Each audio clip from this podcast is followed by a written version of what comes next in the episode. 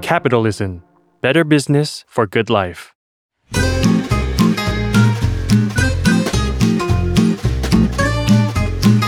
เดวันพอดแคสต์กับย้อยนภศรศิวิราช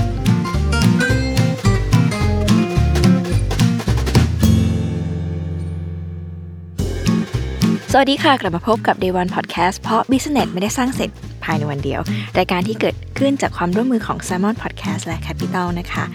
แน่นอนค่ะ วันนี้เราหยิบเรื่องต้นทางของแบรนด์ของโปรเจกต์มาเล่าให้คุณฟังอีกครั้งนะคะ กับย้อยนภศรศิวิราชบรรณาธิการจาก Capital ค่ะ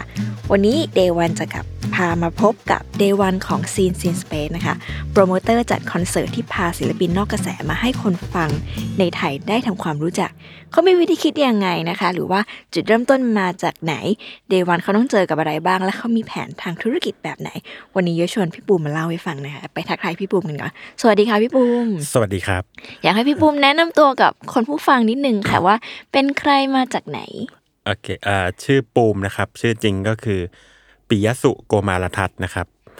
ก็เป็นคนฝั่งทนนะครับกรุงเทพ นะครับ ก็มีออฟฟิศอยู่แถวๆบ้านและออฟฟิศอยู่แถวๆปิ่นเกล้าอรุณอมรินทร์เนี่ยแหละครับอืม อืม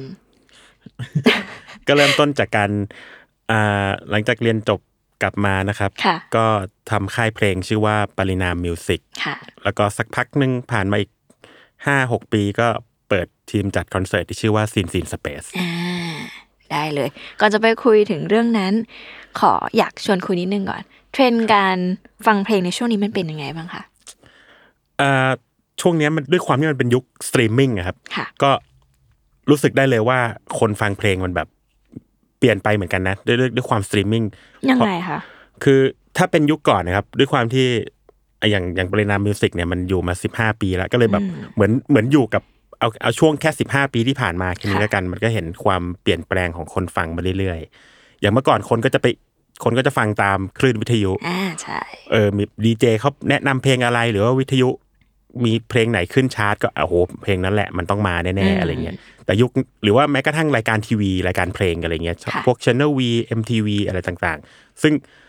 ตอนนี้มันก็ไม่มีอะไรพวกนั้นแล้วที่จะเป็นไม่ไม่ใช่ตัวหลักของชีวิตเด็ก ๆ ยุคนี้แล้วกลายเป็นแบบ อืม โซเชียลมีเดียกับมิวสิกสตรีมมิ่งต่างๆ ที่มันจะแนะนำเพลงเราขึ้นมาอะไรเงี้ยครับ มันก็เลยกลายเป็นแบบสมมติถ้าเราจะเลือกฟังเพลงหรือว่าเราจะติดตามใครเนี่ย ค่ะ มันก็จะติดตามเฉพาะอันนั้นไปเลยอะหมายถึงว่าคนคนหนึ่งสมมติถ้าเราอยากจะหาฟังเพลงใหม่ๆอะไรเงี้ย อืม เราก็จะเข้าไปในสตรีมมิ่งของวงนั้น เช่นสมมติเราชอบ Tattoo Color ก็ ค่ะ ก็จะเข้าไปแล้วก็ฟังแต่ Tattoo Color มันก็จะมีแบบแนะนำว่า นอกจากแค่ข้างล่างของสตรีมมิ่งพวก Apple Music หรือ Spotify นะครับก็แบบถ้าชอบ Tattoo Color แล้วต้องไปฟังใครต่ออะไรแบบเนี้ยครับ อืม หรือแม้กระทั่ง YouTube เข้าไปมันก็จะมีแนะนำข้างข้างๆ ว่าแบบ recommend ว่าแบบมีใครอะไรต่อ ที่จะพูดก็คือ ยุคเนี้ยพอมันยุคสตรีมมิ่งและโซเชียลมีเดีย ค่ะ คนที่ชอบแนวไหน เขาก็จะเลือกมันส่วนใหญ่ก็จะไปทางนั้นเลย เช่น คนที่ฟังฮิปฮอปเขาก็จะได้ฟังแต่ฮิปเขาก็จะฟังแต่ฮิปฮอปมีวงนั้นวงนี้ในฮิปฮอปของเขา คนที่ฟังเพลงอ่าอินดี้ร็อกมันก็จะมีวงอินดี้ร็อกนู่นนี่นี่ฟังสมมติมีสล็อตแมชชีนหลังจากนั้นก็ถ้าไม่ใช่สล็อตแมชชีนจะวงไหนอะไรเงี้ยหรือแม้กระทั่งแบบอ่าวงอินดี้ใหม่ ๆ พวกแบบเซิร์ฟวงเซิร์ฟร็อกวงอ่าชูเกสอะไรเงี้ย อืม มันก็มีทางที่คนฟังก็จะเลือกได้มากขึ้นอะไร คือมันมันง่ายขึ้น คือแบบ สมมติถ้านึกถึงตัวเองเมื่อยุคสมัยแบบสิบห้าหรือยี่สิบปีที่แล้วสมัยเรายังเป็นเด็กแฟตเรดิโอเงี้ย ค่ะ ตอนนั้นเราจะฟังทุกอย่างที่แฟตเรดิโอเปิดอะแล้วก็ฟังหมดเลย แร็กเก้ ฮิปฮอป อืม เออ อินดี้ร็อกวงนั้นวงนี้อะไรเงี้ยใครมีแนะนำใครมาแล้วก็ชอบไปทุกแนวเลยนะครับแต่ อืม แต่ยุคนี้เหมือนเด็กยุคนี้อาจจะแบบ ก็จะเฉพาะทางไปนิดนึงประมาณนั้นแหละ ซึ่งมันมีข้อดีข้อเสียยังไงสำหรับคนที่แบบเป็นคนฟังเพลง อ่า ข้อดีก็คือเราสามารถเลือกได้เลย ค่ะ อันนี้คือแน่ๆ คนฟังเพลงนะครับ ว่าแบบ แม้กระทั่งในเพลย์ลิสต์ของ Apple Music หรือว่า Spotify อ่ะมันก็มีชื่อเพลย์ลิสต์ที่แบบเป็นแนวเพลงของเราแล้วอะ อ่า เราลึกไปทางนี้ได้เลย เออ ลึกไปทางนี้ได้เลย นี่คือแบบฮิปฮอปหรือว่าเป็นแนะนำเพลงที่มันมันจะมีแบบเพลย์ลิสต์แบบเพลงป๊อป อืม ใหม่ ๆ อะไรเงี้ยก็เขาก็จะไปอัปเดตคนที่ชอบฟังเพลง ป๊อปเขาก็ฟังเพ สา ล ย ง ป๊อป นะ อ่า ฟัง ก็มีไปเพลย์ลิสต์เฉพาะของเขาก็มีอัปเดตอะไรของเขา มีเพลงใหม่ ๆ มา มีปากกามาวงอะไรมันก็อยู่ในเพลย์ลิสต์อะไรพวกนี้นะครับ ฉะนั้นไอ้เพลงพวกนี้มันก็เลยจะมาแบบเป็นกระแสได้ง่ายขึ้นอะไรเงี้ย หรือแม้กระทั่งเพลงอินดี้มันก็ยังมีแบบเพลย์ลิสที่ชื่อว่าอินดี้โดนใจที่ อ่า ที่มันจะฟิลแบบ select col- เออเป็นซีเล็กที่แบบ Curate เพลง มาให้แล้ว คิวเลตเพลงนอกกระแส อืม มาให้ที่มันจะต้องฟังในช่วงนี้อะไรเงี้ยฉะนั้นกลายเป็นแบบคนที่แนะนำเพลงใหม่ๆ เราช่วงเนี้ยกลายเป็นแบบสตรีมมิ่งซะงั้นไม่ใช่วิทยุแบบยุคก่อนแล้ว ซึ่งถือว่ามันแม่นยำไหมแบบ AI หรืออัลกอริทึมที่มันจัดสรรมาให้พวกเราอะค่ะ พี่ปูว่ามันแบบแม่นยำปะหรือจริงๆมันแบบมันทำให้เราปิดโอกาสอะไรไหมหรือจริงๆไม่อะมันก็ดีทำให้เราแบบรู้ เออ จริง จริง ๆ มันก็มีทั้งข้อดีข้อเสียครับข้อ อืม ข้อดีก็คือ ข้อดีก็คือมันก็เราก็ไปทางที่เราชอบได้ ๆ ก็แบบ ใช่ หาง่าย แต่ อืม ข้อเสียก็คือแบบ เออมันก็มีความปิดโอกาสเหมือนกันนะบางที อืม พวก มันก็เลยเป็นข้อยากสำหรับวงใหม่ๆ ในยุคนี้มั้งที่สมมติว่าแบบที่แบบวงเกิดใหม่อะครับพอเขาทำเพลงมาแล้วเขาไม่รู้เขาจะไปโปรโมตตัวเองตรงจุดไหนดี หรือว่าใครจะเป็นคนผลักดันเข้าอะไรเงี้ย ยุคก่อนสมมติถ้าเกิดเขาไปโดนใจดีเจคนไหนดีเจคนนั้นก็จะแบบโอเค แนะนำ เปิดให้หน่อยะไร แต่อันนี้แบบ เอ๊ะแล้วฉันจะไปบอก Spotify ยังไงให้ ให้ให้ช่วยเอาของฉันไปอยู่บนบนบนของเพลย์ลิสต์เพลย์ลิสต์ก็มีแบบเป็นร้อยเพลงนะครับไอ้เพลงที่ดีๆ ก็จะอยู่แบบท็อป 20 ของเพลย์ลิสต์ที่จะบางคนจะฟังเยอะอะไรเงี้ย อืม เออ ดังนั้นถ้ามันมันดูเหมือนจะมันดูเหมือนจะง่าย แล้วมันดูเหมือนจะยาก แต่สมมติถ้าเราเป็นคนศิลปินวงใหม่ที่อยากจะให้เพลงเราเข้าไปอยู่ในแนะนำ Spotify มัน อ่า ต้องทำยังไง อ่าตอนเนี้ยมันดัน มี ด้วยควา สูตรไหมมันมีสูตรไหมคะ ถ้าให้พูดพูดแบบแย่ๆก็คือมันมีเทรนด์อยู่ อ่า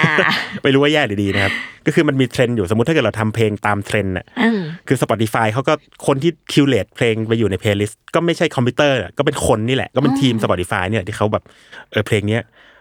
มันน่าจะส่งเสริมให้ให้คนมาฟังเพลย์ลิสต์ playlist นี้ นี้ เยอะนะเออเขาก็จะมีแบบ Official Playlist เต็มไปหมดเลยครับเขาก็จะมีแบบคิวเลเตอร์มาช่วยจัดการให้เขาซึ่งเป็นคนดังนั้นเลย อ๋ออ อ่า เช่นแบบ อันนี้เป็นเพลย์ลิสต์ของชูเกตเพลย์ลิสต์ของเพลงป๊อปเพลย์ลิสต์ของฮิปฮอปก็จะเป็นเป็นคิวเลเตอร์ของ Spotify ที่เขาจ้างมาเพื่อคัดเพลง ฉะนั้นถ้าเกิดเราทำเพลงให้มัน ให้มันโดนโดนเทรนด์น่ะ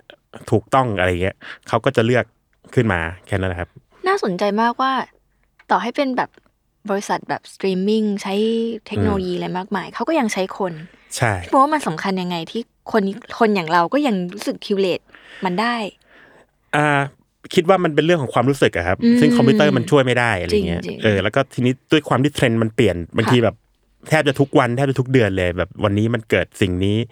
ตอนนี้มันมีศิลปินที่สมมติมีแบบศิลปินป๊อปป๊อปสักคนหนึ่งที่อเมริกามันดังแบบนี้อยู่ ค่ะ เอ่อเลสเซแบบ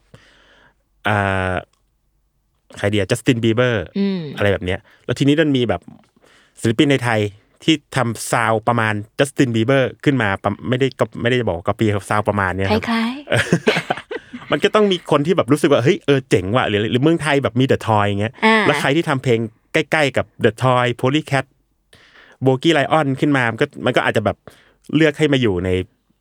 ให้มันอยู่ด้วยกันอยู่ในแคตตากรีเดียวกันอะไรเงี้ยเอออยู่ในเจนราเดียวกัน มันก็มีแบบเหตุผลทั้งหมดเลย ๆ อืม เพราะเขาก็อยากให้คนฟังสิ่งนั้น หรือ ใช่ ฟังใช้แอปเขานานๆอยู่ดี ใช่ ให้คนแบบอินกับเพลงนี้ แล้วก็ต้องอินกับเพลงถัดไปในเพลย์ลิสต์เขาด้วยอะไรเงี้ยครับ อืม อ่า ดังนั้นการเกาะเทรนด์มันก็ยังได้ผลอยู่ ใช่ แต่นี่การทดลองทำเพลงใหม่ ๆ มันจะพึ่งพายังไงคะ อ่าต้องสร้างคอมมูนิตี้อื่น ๆ แล้วล่ะครับ อ่า ใช่แล้ว เช่นทั้งการเล่นคอนเสิร์ต การสร้างตัวเองในโซเชียลมีเดีย การจะพรีเซนต์ตัวเองยังไง หรือใน YouTube ทำไลฟ์เซสชั่นทำหาโอกาสได้ไปเล่นในงานเทศกาลดนตรีต่าง ๆ ที่มันที่เขาเปิดโอกาสนะครับ อืม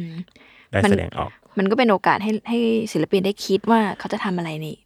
ใช่ จะสร้างแบรนด์เขายังไง ใช่ แต่ได้หลากหลายมากขึ้นหลากหลายเครื่องมือ ใช่ครับ อืม ทีนี้วงที่แบบนอกกระแสจัดๆอย่างที่ อ่า อย่างที่พูดถึงแบบอ่า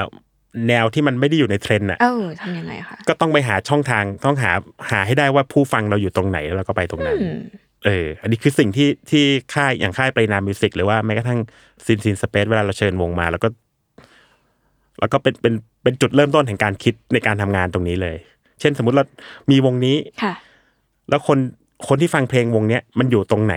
อืม ของประเทศไทยหรือว่าของโลกอะนะครับว่าเออแล้วก็แล้วก็พุ่งไปตรงนั้นเลยประมาณนั้น เช่น เช่นว่าไอะไงเดีย ตอนที่เริ่มทำค่ายเมื่อ 15 ปีที่แล้ว มันยังไม่ใช่มันยังไม่ใช่เป็นยุคโซเชียลมีเดียจัดๆแบบตอนเนี้ย ค่ะ ตอนนั้นยังไฮไฟอยู่เลย กับเมืองไทยก็จะเป็นยุคเว็บบอร์ดมั้งอะไรเงี้ย าใช่ มันก็จะมีเว็บบอร์ดนั้นเว็บบอร์ดนี้ที่แบบเฮ้ยต้องเอาเพลงไปฝาก ที่นี่นะ เว็บเว็บบอร์ดนี้ อืม หรือว่าอ่าอ่ะมีคลื่นอย่างแฟตเรดิโอที่เราต้องไปแนะนำตัวกับเขาเพื่อให้เขาเปิดเพลงเรานะอะไรประมาณนี้นะครับ อืม อย่างยุคนี้มันก็ยังมีอีกเช่นพวกเพจดน ค่ะ อันนี้ปัจจุบันนะครับ ก็พวกเพจดนตรีต่างๆ ที่แบบอ่ะเพจนี้เขาแนะนำเพลงอินดี้ อืม เพจนี้เขาพูดแต่เพลงเคป๊อปอย่างเดียวเราก็ไม่ไม่ต้องไปหาเขาก็ได้ อ่า สมมติถ้าเราทำเพลงอินดี้นะครับ อืม ก็คือหาช่องทางหาหาอินฟลูเอนเซอร์ที่จะช่วยพูดสิ่งนั้นให้มันเกิดขึ้นได้ ใช่แล้วครับ หรือแม้กระทั่งพวกผับบาร์ที่เขาจ้างวงดนตรีไปอ่ะ อ่า แต่ละผับก็ไม่ได้จ้างมั่วซั่วนะครับเขาก็จะอ่ะทางนี้เขาก็จะแบบหมอลำลูกทุ่งอันนี้ก็อินดี้อย่างเดียว อันนี้เขาก็จะอาจจะเป็นเพลงแบบป๊อปร็อกเพลงแมสอย่างเดียวที่เป็นแบบอ่าอะไรเงี้ยแบบระดับบอดี้สแลมถึงจะไปเล่นร้านนี้ อืม ถ้าเป็นพาคินสันเล่นร้านนั้น อะไรเงี้ยมันแต่ละร้านเขาก็จะเลือกหมดเลยนะครับฉะนั้นเออ มันก็ดูมีโอกาสได้อยู่ในการแบบว่า ใช่ จะ คือ เติบโต ใช่คืออ ม ตอนนี้อย่างที่บอกว่า ค่ะ ด้วยยุคสตรีมมิ่งยุคโซเชียลมีเดียแต่ละอย่างมันแบบแยกเซกเมนต์ไปหมดเลย มันค่อนข้างชัดเจน คือถ้าอันนี้ก็ถือเป็นข้อดีเหมือนกันนะ ใช่ ในการทำงาน ใช่ ก็คือเราเราหาทางที่จะไป เช่นถ้าเราเป็นแบบนี้เราก็ ค่ะ ควรจะไปทางนี้ อ่า เออ คือมันไม่ต้องทำการตลาดแบบหวานแบบเมื่อก่อนแล้วอ่ะ ใช่ อืม อันนี้ก็ทางหนึ่ง ใช่ ทีนี้มาพูดถึงเรื่องในชีวิตที่ผ่านมาค่ะอืมอะไรมีอิทธิพลกับพี่ปูมั่ง ที่ทำให้แบบมันเกิดขึ้นแบบอิทธิพลต่อความชอบเรื่องดนตรี อ๋อ อืม โอ้ต้อง อันนี้ต้องย้อนไปเด็ก ๆ เลยไหมครับ หรือว่า เด็ก ไงดี แค่ไหนคะ เอาจริง ได้ได้ได้ จริง ๆ คือ คือเริ่มฟังเพลงเด็ก ๆ ก็มันก็เริ่มมาจากพี่ชาย อืม ที่เป็นที่บ้านมีพี่น้องสามคนผู้ชายหมดเลยนะครับ ผม ค่ะ เป็นคนเล็กนะครับ ก็ทีนี้มันเลยมีพี่ชายสองคนน่ะ ที่เขาฟังเพลงก่อนเราใช่ไหมเขาก็ ค่ะ อย่างที่ตอนเริ่มต้นก็พี่ชายคนโตก่อนเลยเขาก็แบบอืมฟัง อันนี้ย้อนไปแบบ ก่อนเก้าูเลย นะครับ เขารู้กันหมดเลย อายุเท่าไหร่นะครับ ก็ตอนนั้นก็เป็นแบบคาราบาวอะไรอย่างเงี้ย อืม เออเพลงฝรั่งก็เป็นแบบกันแอนด์โรเซสอะไรคือยุคแบบแฮร์แบนอย่างเงี้ยเนอะแล้วก็ ค่ะ ฟังอะไรกับเขามาอะไร อื เงี้ย ม เอ่อพอมาเข้า 90 ปุ๊บ ก็เป็นยุคของเอ่อเพลงป๊อปแล้วแล้วก็ทุกอย่างมันก็เปลี่ยนผ่านอะไรเงี้ยก็ก็ได้พี่ชายผมที่ฟังคาราบาว ฟังกันเอโรเซสมาก่อน เปลี่ยนมาฟังไมเคิลแจ็คสันเฉยเลย เออ ก็เลยโอเค ฟังไมเคิลแจ็คสันด้วย ฟัง จ ด้ น วย แบบ เออ จนแบบมีโอกาสได้ไปคอนเสิร์ตไมเคิลแจ็คสันอะไรเงี้ยที่เขามาจัดที่สนามสุขนี่คือแบบโอ้โหจำปีไม่ได้แล้วตั้งแต่ 90 ต้นๆนะนะครับ เออ ก็คือฉะนันอิทธิพลมันก็เลยมาตามพี่ชาย พี่ชายอืม แต่พอเราโตขึ้นอ่ะมันก็เป็นยุค แล้วพอเราเป็นวัยรุ่นก็เป็นวัยรุ่น 90 แล้ว ทีนี้ก็ฟังหมดเลยครับ ตามกระแสเมนสตรีมเลยแกรมมี่ RS ช่วง 90 พอไป 90 ใหม่ก็เบเกอรี่มาก็เป็นเด็กเบเกอรี่อะไรอย่างเงี้ย แล้วก็โอ้โหชอบพี่บอยกุศิยพงศ์โมเดิร์นด็อกอะไรก็ตามสูตรเลยครับ แล้วก็ยุคอันเทอร์เนทีฟก็ฟังหมดเลย พี่ชายคนคนที่สองผมเขาก็สายแบบอันเทอร์เนทีฟจนเขาแบบ เขาเริ่มไปฟังเจร็อกก็เลยไปฟังเจร็อกตามเขาตอนนนก็รู้จักรู้จักวงแบบเอ็กเจแปนโอ้โหก็เลยกลายเป็นแบบเป็นสาวกเอ็กเจแปนไปด้วยช่วงหนึ่งอะไรอย่างเงี้ย ม แบบลากองเซียวอะไรยุคนั้นนะครับ ยุค 90 ปลายปลายๆอะไรเงี้ยเออมันเลยมันก็เปลี่ยนผ่ายหมดพอเรียนจบ ได้ไปต่างประเทศ ก็ไปเจอไปคบเพื่อนต่างประเทศที่นั่นน่ะที่อเมริกาครับ ค่ะ ก็มีเพื่อนเป็นฮิปฮอปเยอะ อืม ก็เลยได้ฟังฮิปฮอปเต็มไปหมดเลย ถึงขั้นแบบโหไปทำบีทกับมันไปทำทำเพลงฮิปฮอปช่วงหนึ่งฝึกแรปฝึก อะไรเงี้ยก็สนุกดีครับ ก็มันก็เลยมีหลาย ๆ ช่วงช่วงเวลาที่มันแบบมีอิทธิพลกับเราอ่ะ คือแบบ อืม ฟังไปเรื่อย แล้วก็พอกลับมาปุ๊บพี่ชายผมก็เปิดร้านกาแฟ ค่ะ แล้วเขาก็กลายเป็นนักฟังแจ๊สไปแล้วอ่ะ อ่ะ เออไอคนเดิมพี่ชายคนโตคนเดิมที่ที่ฟังคาราบาวกันมาแต่ตอนเด็กอะโตขึ้นเขาเป็นนักฟังแจ๊สแล้วก็ฟังแจ๊สกับเขาก็แบบเออไปหมดเลยแพทเมชนี่อะไรต่างๆ นานาจอห์นโคเทรนรู้จักหมดเลยครับ เหมือนเขาฟังจนเยอะจนรู้ว่าตัวเองชอบแจ๊สเหรอคะหรือว่ายังไง คือ แบบอยากจะหยุดอยู่ที่แจ๊ส คือพี่ชายผมเนี่ยไม่ใช่ไม่ใช่นักดนตรีแบบผมนะครับ แต่ว่าเขาเป็นนัก อืม ฟังเพลงเขาเขาฟังแทบเขาฟังไปเรื่อยๆแล้วทีนี้อิทธิพลดนตรีเขาก็คงคงเปลี่ยนไปเรื่อยๆมั้งครับตามอายุเขาเหมือนกันน่ะ ค่ะ เอ่อแล้วก็เราก็เลยอยู่กับเขาแล้วมันพออยู่ด้วยกันมันก็แบบอ่ะก็แชร์กันไปแชร์กันมาอะไรประมาณเนี้ยแต่ผมแชร์ไปเขาไม่ค่อยเอาผมเท่าไหร่หรอก ก็ แต่ ก็ฟังก็นั่นแหละครับ ด้วยความที่อ่ะอ่ะเอาถ้าตัวเองแล้วกันก็จะเป็นคนชอบฟังทุกแนวเลย คือล็อกฮิปฮอปแจ๊สบลูอะไรเงี้ย เด็กๆก็แบบสมัยเริ่มเล่นกีตาร์ก็ยังแกะแบบ เอ่ออ่าใครนะอิลิคครับตันอะไรเงี้ยเออเอาหมดเลยครับ อยากรู้ความรู้สึกเวลาเราชอบหรือหลงไหลอะไรแบบ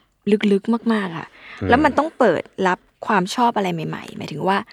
ไม่รู้มันมันมันคือมันคือความต่างของชองดนตรีขนาดนั้นไหมมันทำให้เราต้องเปรียบ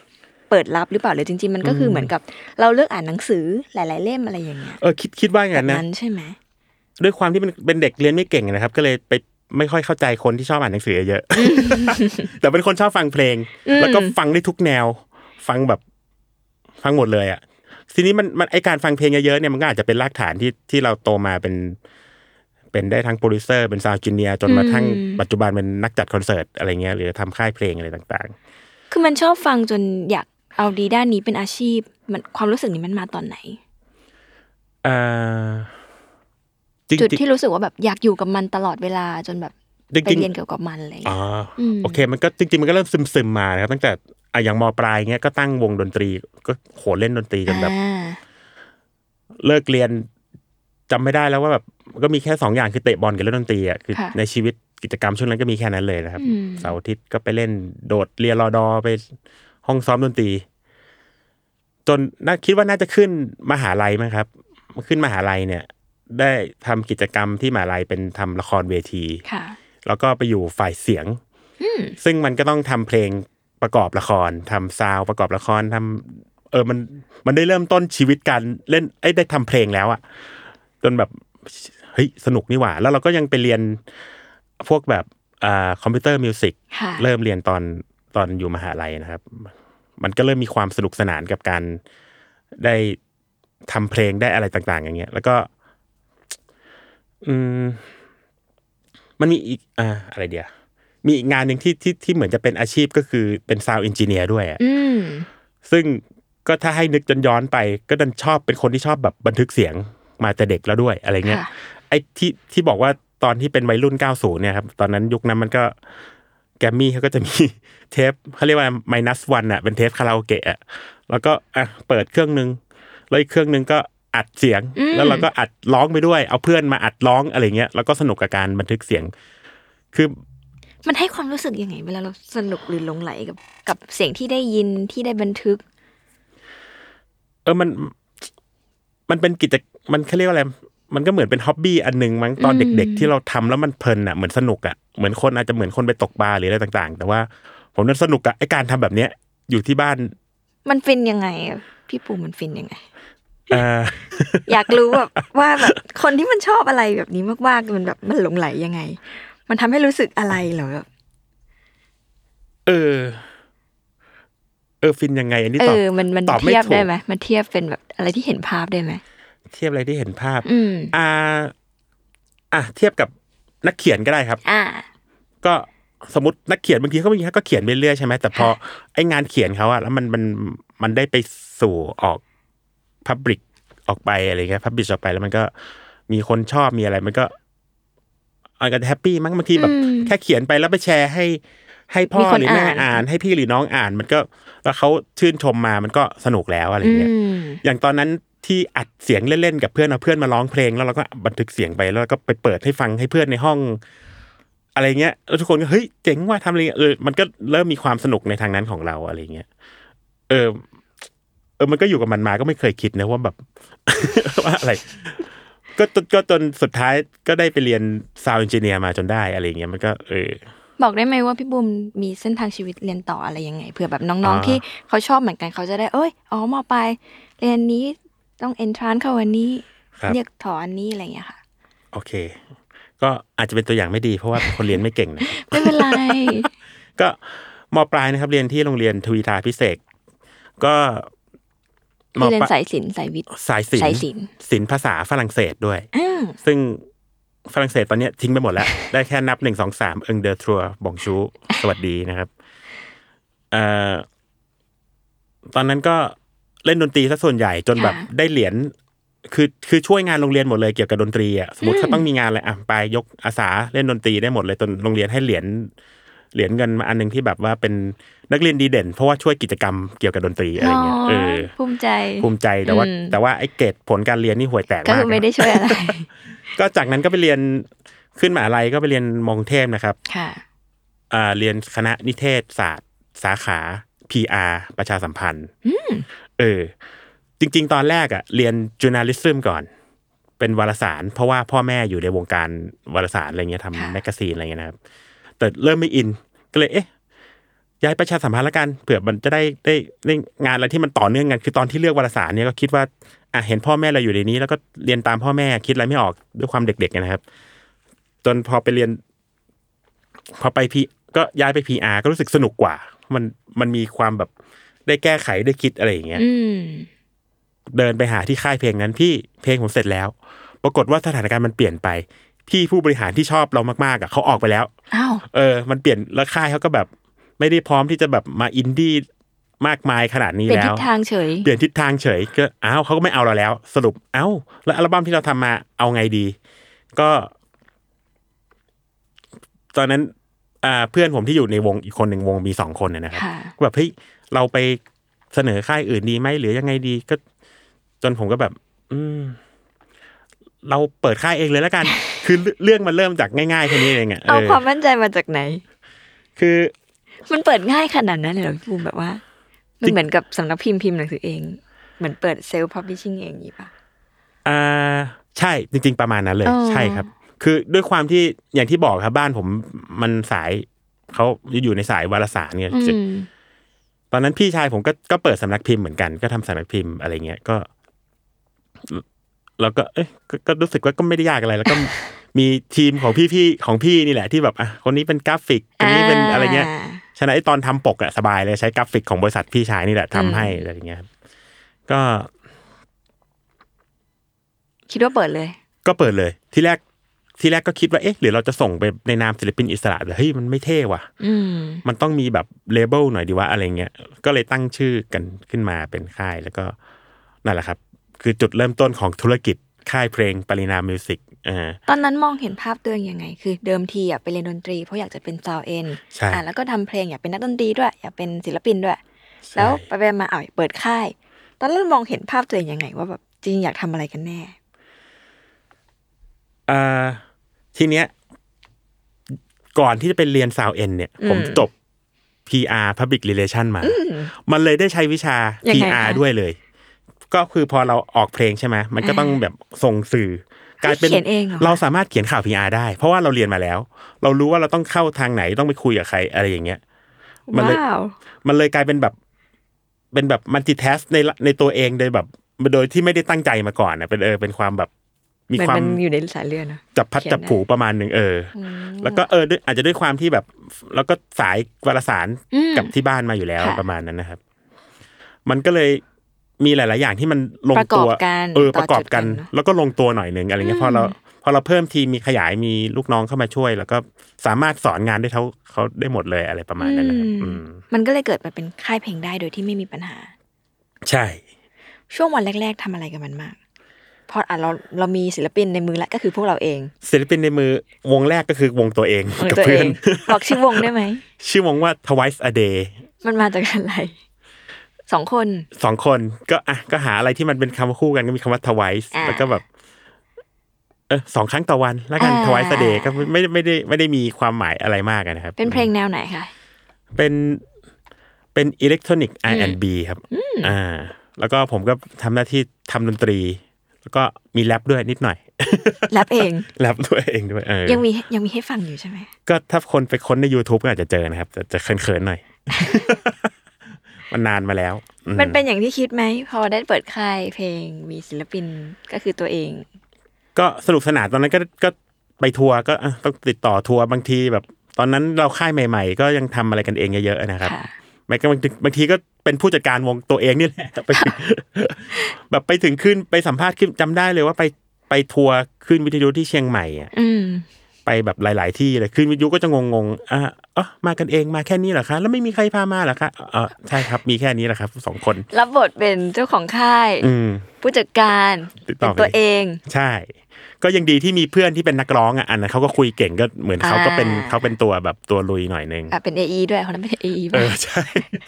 ช่วงแรกๆนี่เป็นหมดเลย เป็นคนขับรถตู้อะไรก็เคยมีอะไรเงี้ยก็ แล้ว ป มั ระ น มาณ ค่อย นั้น ๆ ขยายยังไงคะ ก็พอเราพอเราเริ่ม เราเริ่มพอเราทำกับวงตัวเองสัก อืม ได้สักสามสี่เดือนอ่ะ แล้วก็ ค่ะ เฮ้ยเริ่มติดใจแล้ว อย่างที่บอกว่ายุคนั้นเป็นยุคเว็บบอร์ดนะครับ ก็ไปโพสต์ในเว็บบอร์ดหนึ่งจำไม่ได้แล้วเว็บอะไร ชื่อเว็บว่าอะไรวะกีตาร์ไทยหรือเปล่าไม่แน่ใจ โพส ก็ ต์ว่า โพสต์ว่าเป็นค่ายเพลงเปิดใหม่ รับสมัคร อุ๊ วย งดนตรี เอ็นดู อ่า อินดี้อะไรเงี้ยที่แบบ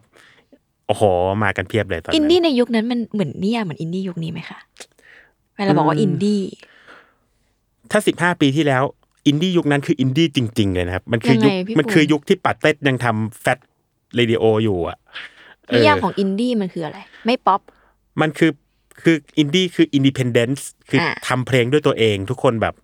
แต่งเพลงเองทำเอง อืม ไม่ได้มีทีมงานมาช่วยไม่ได้แบบมีระบบค่ายใหญ่ ๆ มารันกับเราอะไรแบบนั้นนะอ่า มันคืออินดิเพนเดนซ์จริง ๆ อะไรเงี้ย แล้วแต่ว่าไม่จำกัดแนวถูกไหมคะ ไม่จำกัดแนว ป๊อ แล้ ป ว อินดี้ฟอกอินดี้ได้หมด ใช่ แล้วก็ไม่ได้มีเทรนด์มาครอบด้วย อ่า อ่า อะไรประมาณเนี้ย ยุคยุคนั้นมันคือค่อนข้างค่อนข้างทำเพลงอินดี้กันสนุกกว่านี้อะไรเงี้ย มันมีมีเว็บบอร์ดหลาย ๆ อันที่แบบคุยกันเรื่องเพลงอินดี้อะไรอย่างเงี้ยเออ แล้วพอโพสต์ไปปุ้งมีกลับเข้ามาเยอะไหมคะ ก็มีติดต่อมาประมาณหนึ่งครับ อืม ซึ่ง ซึ่งถึงเวลาจริง ๆ ก็ไม่ได้รับเกือบไม่ได้รับทุกคนหรอกนะครับ ก็ อืม จำได้ว่ามีแค่สองสองวงเองมั้ง แต่สุดท้ายเวิร์กกันจริง ๆ ก็แค่วงเดียวอะแต่ซึ่งตอนนี้เขาก็ไม่ได้อยู่แล้ว อืมไม่เป็นไร เออ ตอนนั้นใช้ชื่อนี้เลยปะคะปรินาม ปรินามเลยครับ ปริ ทำ นาม ไม มิ ถึ ว ง สิก ชื่อนี้ มาจากอะไร อ่า จริง ๆ มันก็เป็นเรื่องตลกตลกๆของหลายๆหลายๆคนที่บางที สมม ต้อ ติ ง ถ้า คิดชื่อเนาะ อ่าที่ต้องคิดชื่ออะ ที่บางบางคนก็ชอบแบบเปิดดิกชันนารีใช่ไหม อ่า แล้วก็จิ้ม ใช่ ตั้งชื่อวงตั้งชื่อบริษัทตั้งชื่ออะไรก็ตาม อย่าบอกนะ แต่ของผมไม่ใช่ดิกชันนารี เป็นอะไร เป็นพจนานุกรม เออ ก็เอาเราเอาเราเราเบื่อแล้ว ที่จะเป็นชื่อภาษาอังกฤษ อ่า เราเอาชื่อไทยมั้งนี่หว่า หาคำไทยเท่ๆ ก็พจนานุกรมแล้วก็ไหลจิ้มเลย จนเจอคำว่าปรินาม ซึ่งมันเป็นภาษาไทยอยู่ในพจนานุกรม ราชบัณฑิตเนี่ยนะ แต่ ครับ ว่า แปลว่าคำความหมายเท่ด้วย แปลว่าการแปรผัน การเปลี่ยนแปลง เท่จริง เออ มันการแปรผันการเปลี่ยนแปลง ซึ่งมันก็เลย เอา เฮ้ย อันนี้ เอาอันนี้แหละ เป็นคำอะไรก็ไม่รู้ไม่เคยได้ยินมาก่อนในชีวิตเลย แล้วคนทุกคนยังคิดว่าปรินามเนี่ยเป็นชื่อ ผมไม่ซึ่งไม่ใช่ นะครับ เป็นคำที่จิ้มมั่วๆมาจากพจนานุกรมแล้ แต่ วก็ ความหมายมันเท่ดี เออความหมายดีมากเลย แล้วก็ไม่รู้มันไปใช้ในบริบทไหนก็ไม่รู้นะ อืม เออเราก็ไม่เคยได้ยินกันเลยเนาะ อืม เออ คุณย้อยก็ไม่เคยได้ยินเนาะ ไม่เค ย มันอยู่ในอยู่ในพจนานุกรมนั่นแหละครับ มันดูแบบ มันจะใช้บริบทไหนอะแบบ อยู่ดีๆ ฉันก็ปรินามอย่างนี้มันดูไม่ใช่ใช่ไหม สิ่งนี้มันคือปรินามกา เอ ร อ แปรผัน เออ นั่นน่ะสิ แต่มัน ไม่รู้เหมือ เท่ นกัน ดีมันเท่ดี ใช่ครับ ตอนนั้นเราจำกัดความไหมว่าแบบค่ายเพลงเราเป็นเพลงค่ายแบบไหน เวลาเพื่อเวลาแบบคัดเลือกศิลปินหรือดึงดูดคนเข้ามาเราจะแบบเออ อืม ทำเฉพาะกลุ่มนี้อะไรเงี้ย ตอนแรกสุดเนี่ย อืม ค่อนค่อนข้างมั่วจัดๆเลยครับ เพราะว่าคือตอนนั้นมันก็มีค่ายอินดี้ที่ที่แบบมีอยู่แล้วเนาะเช่นแบบสวอล o ูม อ่า มาใกล้ๆกันพอๆกันเนาะ มามาก่อนครับ มาก่อน สมอเป็นยุคสมอลรูมแล้วก็อินดี้กว่าหนักกว่านั้นก็แพนด้าเรคคอร์ดที่มา อืม ใกล้ ๆ กันเนี่ย จะมีแบบอ่าบิลีฟเรคคอร์ด อ่า สไปซี่ดิสเขาก็ยังมาก่อนเราได้นิดเดียวเองอะไรเงี้ย ค่ะ แต่ที่ที่อยู่มาแล้วก็ดูแข็งแกร่งแล้วก็คือค่ายสมอลรูมนะครับ ก็คือมีมีตลาดอยู่แล้ว ใช่ แล้วเราต่างกับเขายังไง ตอนนั้นผมผมก็คิดอย่างนี้เลยว่าเราต้องหาความต่างก็คิดอยู่ว่าแบบอะไรที่มันมีอยู่แล้วอะเราต้องไม่มี เพราะว่า เพราะว่าเรามาใหม่มากๆ แล้วเราก็เล็กมากๆ แล้วเราก็ เช่นอ่ะยังไงเดียตอนนั้นจำได้ว่าคอมพิเลชันแรกของค่ายคือ คือไออัลบั้มแรกก็คือของของวงตัวเองที่ชื่อทวายสเดย์นะครับ ค่ะ อัลบั้มที่สองเป็นคอมพิเลชันคอมพิเลชันคือรวมรวมศิลปินในอัลบั้มเดียวนี่แหละ สิบเพลงสิบวงเนี่ย แนวเพลงต่างกันทั้งสิบเพลงเลย แจ๊สก็มี ฮิปฮอปก็มีอ่าโอ้โห เป็นแบบเอ็กซ์เพร์เมนทัลฟังลึกๆ ยากๆ ก็มีหรือเพลง อืม ป๊อปล็อกก็มีเพลงฟังง่ายๆ ก็มีหรือเพลงเพลงอินดี้ป๊อปเพลงแบบ เพลงแบบอ่าแจ๊สโซเอ้ยอะไรนะ แบบเพลงโซลฟังง่าย ๆ ก็มีอะไรเงี้ย ก็ตอนนั้นคือหาตัวตนสุดๆเลยครับ ไม่รู้ว่ายังไงดี วิธีความแนวคิดตอนนั้นก็คือแบบ เราต้องไม่เหมือนใครค่ายเราไม่งต้องแบบวาเลตี้สุดๆ มีครบทุกแนวที่แบบ คือเอาเอาตัวเองเป็นที่ตั้งครับด้วยตัวเองเป็นคนฟังเพลงทุกแนว อ่า เออ เผื่อจะมีคนแบบนี้บ้าง ใช่ ที่เขาเปิดรับ ใช่ ฉะนั้นเขาซื้อไปที่ไปเขาต้องเพลินแน่ๆเขาไม่ได้ฟังแค่แนวเดียวมีอะไรเงี้ย ปรากฏ เป็นไงคะ เละครับ ไม่มี ขายไม่ได้ ก็ค่อนข้างไม่ก็คือไม่ประสบความสำเร็จเลยแหละครับเพ อื ราะว่า มตอนนั้นเรียนรู้หรือพบอะไรว่าแบบทำไมมันไม่เป็นอย่างที่คิด ถ้าเกิดว่าวันวันถ้าพี่ปุ่มในวันนี้เป็นคนไปแก้ไอ้สิ่งนั้น พี่ปุ่มจะ อ๋อ บอกตัวเองว่าไง ก็จะเข้าไปด่าเลยครับว่า อย่าไปทำมันเสียตังค์ แต่ตอนนั้นเราอยากต่างไง เรา ใช่ อยากแบบว่านำเสนอเพลงทุกแนวอะ คือด้วยความที่ไม่มีประสบการณ์ด้วยแหละครับก็คือ พอเราเรียนกลับเรียนจบกลับมาหรือคือก็คือเรียนปริญญาตรีแล้วก็ไปต่อเซอร์ติฟิเคอะไรเนี่ย อืม กลับมาปุ๊บเราทำค่ายของเราเองเลย อืม คือผมไม่เคยไม่ไม่มีโอกาสได้ไปแบบไปศึกษาดูงานไปศึกษาวิชาจาก ค่ายอื่นๆหอ จากบริษัทอื่น เออ ๆ ค่ายอื่น ๆ อะไรทั้งสิ้นน่ะฉะนั้นเราต้อง ลุยเองเลย ลุยเองเลยก็โน้ตฮาวคือไม่มีแน่ๆ แล้วก็เวลาไปคุยกับพวกผู้ใหญ่อื่น ๆ ในวงการ เช่นแบบทั้งอ่าพวกบริษัทจัดจำหน่ายซีดี พวกดิสติบิวเตอร์อะไรต่างๆ เขาก็จะทักมาตลอดคุณปุ้มยุคนี้ไม่มีใครเขาทำค่ายเพลงกันนะ คือด้วยความที่15 ปีที่แล้วอ่ะมันเป็นยุค MP3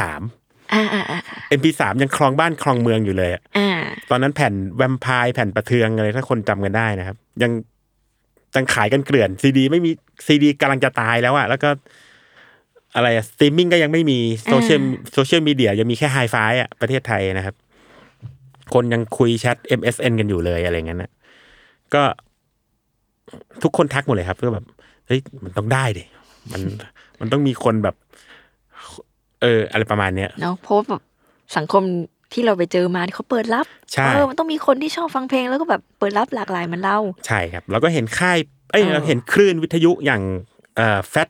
เออ เรา Radio ยังชอบเรายังอยู่ได้เขา เอ ยัง อ อยู่ได้ใช่ไหม มีงานแบบแฟตเฟสติวัลคนก็ไปกันเป็นหมื่นหมื่น อ่า คนอะไรเงี้ย แล้วก็ดูเอ๊ะก็ดูอย่างมีค่ายสมอลรูมค่ายนั้นค่ายนี้ที่เขาก็ทำเพลงอินดี้กันมาก็ยังอยู่ได้ ซึ่งไม่รู้ว่าลึกๆเขาเป็นยังไงนะครับ จริง ๆ โตมาก็รู้เราก็เคยไปคุยกับพี่ๆเขาแล้วแหละว่าเขาก็มีช่วงยากลำบาก แบบ เหมือนกัน นี้ อะ เอ ไร อ ประมาณเนี้ย ตอนนั้นมันดูต้องใช้เงินเยอะเหมือนกันเนาะในการแบบว่า ทั้งหาเพลงทั้งทำสิ่งต่าง ๆอะไรเงี้ย แล้วเรา ใช่ มีโจทย์ทางธุรกิจไหมเอาเล็กได้ง่าย ๆ ก็คือหาเงินกลับมากลับมันยังไง อืม ก็คือต้องขายซีดีอย่างเดียวหรอ หรือว่ามีการแบบเดินสายทำเพลงให้อื่น ๆทำเป็นโฆษณาหรืออะไรอย่างเงี้ยตอนนั้นคิดว่ายังไงบ้างคะ ก็อ่าด้วยความที่กลับมาปุ๊บอย่างที่บอกตอนต้นเนะครับ ว่าซื้ออุปกรณ์ห้องอัดเสียง ซึ่งห้องอัดเสียงก็ได้เปิดจริง ค่ะ ๆ ฉะนั้นกลายเป็นแบบแหล่งรายได้ของบริษัทตอนนั้นน่ะคือห้องบันทึกเสียงที่เรามีอยู่ ก็รับงานอัดเสียงให้ใครก็ได้เลยก็เปิดรับหมดเลย แล้วก็ทำเพลงโฆษณาทำสปอตวิทยุ ซึ่งเงินรายได้เหล่านี้นะครับ ที่มารันบริษัทในช่วงแรก ๆ จากฝั่งค่ายเพลงเนี่ยแทบไม่ได้เงินเลยดีกว่า ติดลบอย่างเดียวช่วงแรก ๆ นะครับ แต่มันก็ยังต้องมี ใช่ เพราะอะไร คือเราเราแค่มองว่า คือ ตอนนั้นพอมันทำเพลงแผ่นที่รวมทั้งหลาย ๆ วงเอง ใช่ ห ครับ ลายๆช่อง แล้วมันไม่ประสบความสำเร็จอย่างที่คิดทำไมยังแบบยังทำต่อ จำได้ว่า เออ หยุดไปปีหนึ่งเลยครับ อืม ค่ายเนี่ยเริ่มปี 2007 2007 เนี่ยก็มาละทวายสเดย์ อ่า พอ 2008 แล้วก็เปิดอีกแล้วก็มีอีกคอมเพลชันนี้แหละ อ่า เรารู้สึกว่า 2009 เนี่ย แทบจะไม่มีอะไรปล่อยมัน เพราะว่าเราต้อง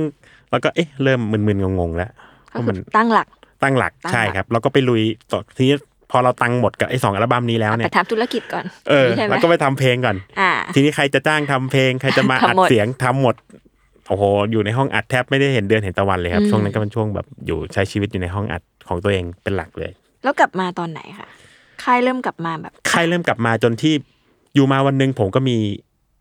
เอ่อลูกค้าห้องบันทึกเสียง ชื่อวงว่าปลานินเต็มบ้าน อ่า เป็นจุดสตาร์ทเริ่มต้นอีกแบบหนึ่งที่แบบเขาเรียกว่าอะไรอะแบบมีความบุพเพสันนิวาสหน่อยหนึงอะ อืม อยู่ๆเขาก็มาโอเคเอ่อขอจองห้องอัดนะครับเขาก็จองห้องอัดแบบแพลนเลยเขาทำอัลบั้มเขาอะเต็มๆเลยอะอ่ะก็อัดไปโห มันเล่นกันเก่งมากเลยเว้ยแล้วแบบ มันคือแนวอะไรวะเนี่ยอะไรเงี้ย แล้วก็ แล้วก็เออยังไงดีอะแบบ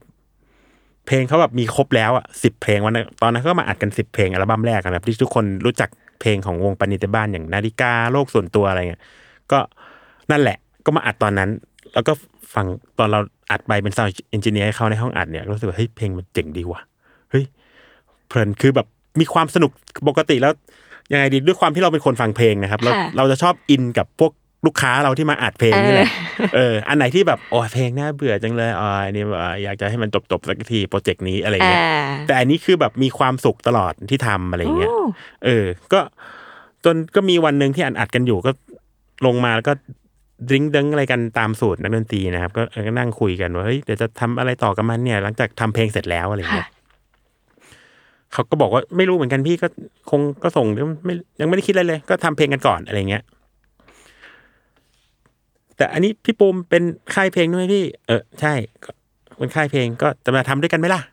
ก็พูดเล่นๆแค่เนี้ยก็ไปๆมาก็อยู่ด้วยกันซะเลยอะไรเงี้ยก็กลายเป็นวงปานินเต็มบ้าน ที่ โอ้ย ที่อยู่กับที่ทำให้ค่ายปารินามมิวสิกเนี่ย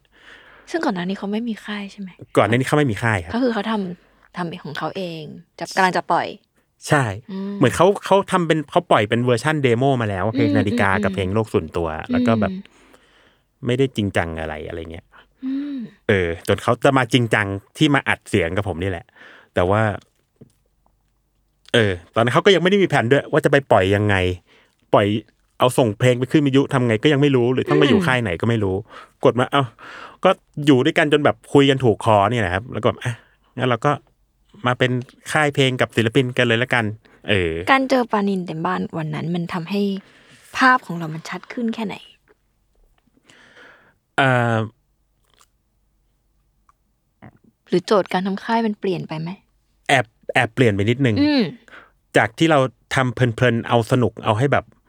เหมือนสนองนิดหน่อยๆในช่วง ค่ะ แรกนะครับ ก็เริ่มเป็นทำให้เราต้องจริงจังมากขึ้น อ่า เพราะว่าเพลงพอเราปล่อยเพลงแรกไปชื่อเพลงคิดดีๆ เฮ้ย มีคนชอบเว้ยขนาดค่ายเอ้ย คลื่นแฟตเขาก็ให้ให้การตอบรับที่ดี ค่ะ เพลงโลกส่วนตัวเพลง เพลงนาฬิกา เพลงเอ่อแค่นั้นเองอะไรเงี้ย ค่ะ เหมือนอัลบั้มนั้นอ่ะค่อนข้างแบบ ส่งแบบไม่ว่าจะปล่อยเพลงอะไรไป คนก็ชอบหมดเลยเลยนะครับ ในในในในซีนอินดี้นะครับ แล้วก็มันก็เริ่มมีความจริงจังแล้วไอ้จากเดิมที่เวลาเราทำเอ็มวีกันอย่างเงี้ย เราถ่ายกันเล่นๆ เอากล้อง กล้องแบบแฮนดี้แคมไปถ่ายแล้วก็ได้เอ็มวีแล้วตัวหนึ่งอะไรอย่างเงี้ยหรือว่าแบบไปยืมกล้อง DSLR ของเพื่อนมาถ่ายอะไรเงี้ย ไม่ได้แล้วทำเอ็มวีที่ต้องจ้างผู้กำกับเว้ยอะไรเงี้ย เริ่มมีการลงทุนที่แบบตั้งใจลงทุนเกิดขึ้นอะไรเงี้ย เออ มันก็เลยทำให้เปลี่ยนเลยครับ จากที่เราเรา ทำเล่น เออทำเล่น อืม ๆแบบสนองนิดประกอบความฝัน แต่จริง ๆ ธุรกิจหลักเราคือห้องอัดนะ อืม กลายเป็นมาเบนเข็มให้ความจริงจังกับธุรกิจค่ายเพลงมากขึ้น ถือว่าเป็นจุดเปลี่ยนเลยปะคะว่าแบบ ใช่ อยากให้เราจริงจังกับด้านนี้ จะว่าไปก็ถือว่าเป็นจุดเปลี่ยนของของ อืม ของการทำงานค่ายเพลงเลย อืม ว่าได้เลยเหมือนกัน ใช่ครับ ตอนนั้นพอพอช่วงหนึ่งที่แบบมันอาจจะยังตอนแบบจุดข้ามเกี่ยวก่อนจะไปเจอปานิเจอปานินนะคะ มันมีจุดไหนที่แม่รู้ที่รู้สึกว่าแบบเอ้ยหรือเราไปทำเพลงในกระแสดี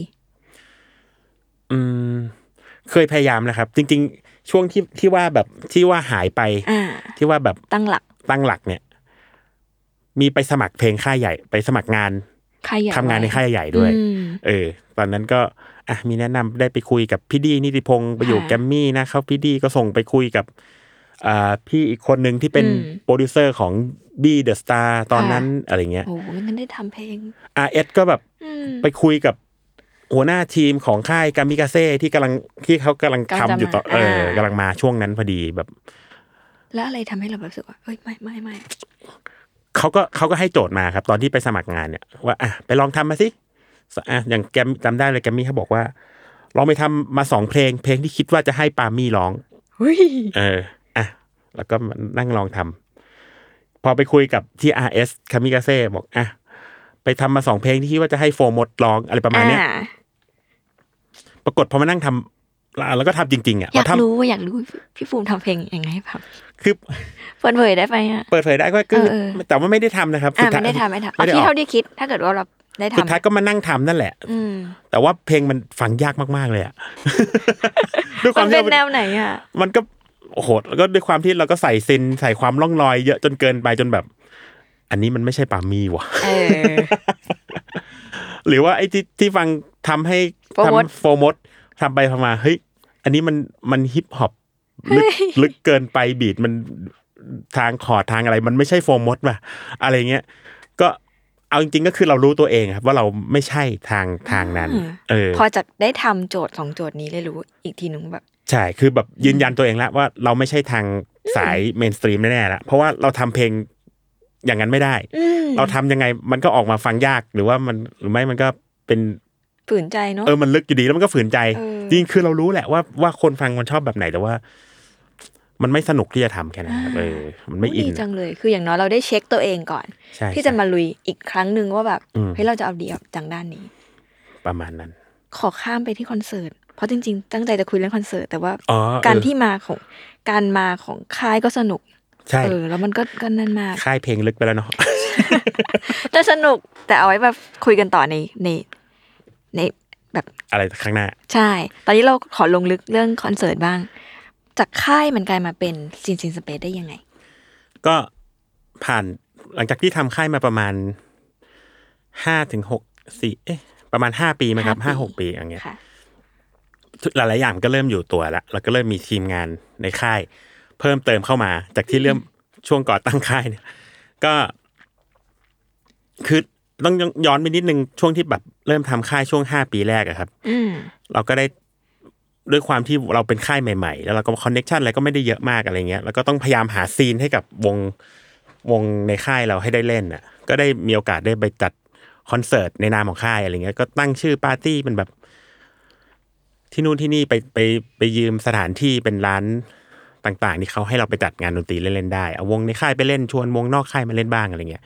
มันก็เลยมีความสนุกสนานกับการได้จัดคอนเสิร์ต เริ่มต้นนั้นตั้งแต่แบบเราทำในนามของค่ายปรินามมิวสิกเองอะไร อื เงี้ย ม แล้วก็ หลังจากนั้นมันก็เป็นยุคของร้านเพลยาร์ดมั้งอะไรเงี้ยมันเออมันก็ได้มีที่เล่นนะครับ จนวันหนึ่งพองานค่ายมันเริ่มแบบนิ่งๆ อยู่ตัวละเราก็ ค่ะ ไม่ค่อยแบบต้องมาเครียดหรือว่าต้องมาจริงเอ่ออะไรนะแบบมีเวลาเหลือ อ่า ก็เลยคุยกับน้องๆในทีมนี่แหละว่าเฮ้ยอยากจัดคอนอยากจัดอยากตั้งเป็นทีมคอนเสิร์ตอีกอีกอันหนึ่งอะที่แบบ ไม่ใช่แค่จัดแค่ให้วงในค่ายอย่างเดียวอะอยากให้มันให้ แล้วก็อยากจะได้อีกชื่อหนึ่งขึ้นมา ให้มันเป็นแบบเป็นชื่อกลางอะที่แบบไม่ได้ยึดติดกับปรินามิวสิกอย่างเดียวนะ อะไรอย่างเงี้ย เพื่ออะไรคะแบบเพื่อเพื่อที่จะแบบ คือคื เพื่อ จริ ให้ ง มันแยกกันชัดเจน ใช่ ได้ไม่ปนกันอะไรอย่างงี้เนาะ ประมาณนั้น จริง อืม ๆ คือจริงๆไอ้ที่เราตั้งค่ายว่าปรินามิวสิกเนี่ย ค่ะ เพราะเราตั้งใจจะให้ตามมาเป็นแบบอย่างอื่นต่อต่อไป เช่น ปรินามคอนเสิร์ตเลย อ่า คุณนะครับ ปรินามโชว์บิส อ่า ปริแบบเหมือนที่จีน อืม เอ็มเขาท อืม ำเรากะให้ อืม ปรินามต่อท้ายด้วย เป็น อย่า อะ ง ไร นู้น ก็ อย่าง ได้ นี้อย่างนี้เออ เออ ปรินามบุ๊กก็เลยสมมติจะ อ่า ทำเป็นสำนักพิมพ์ต่อไปอะไรเงี้ยแต่พอพอมันนึกดูจริงๆอ่ะถ้าเราทำแบบนั้นด้วยความที่เราเป็นค่ายเล็กนะครับ เราไม่ได้เป็นแบบโอ้โหบริษัทใหญ่โตแบบ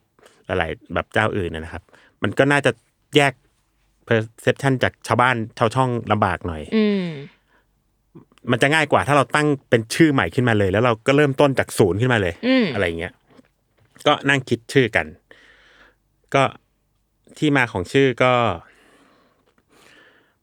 มีน้องในทีมคนหนึ่งก็เป็นครีเอทีฟนะครับ ค่ะ คนเนี้ย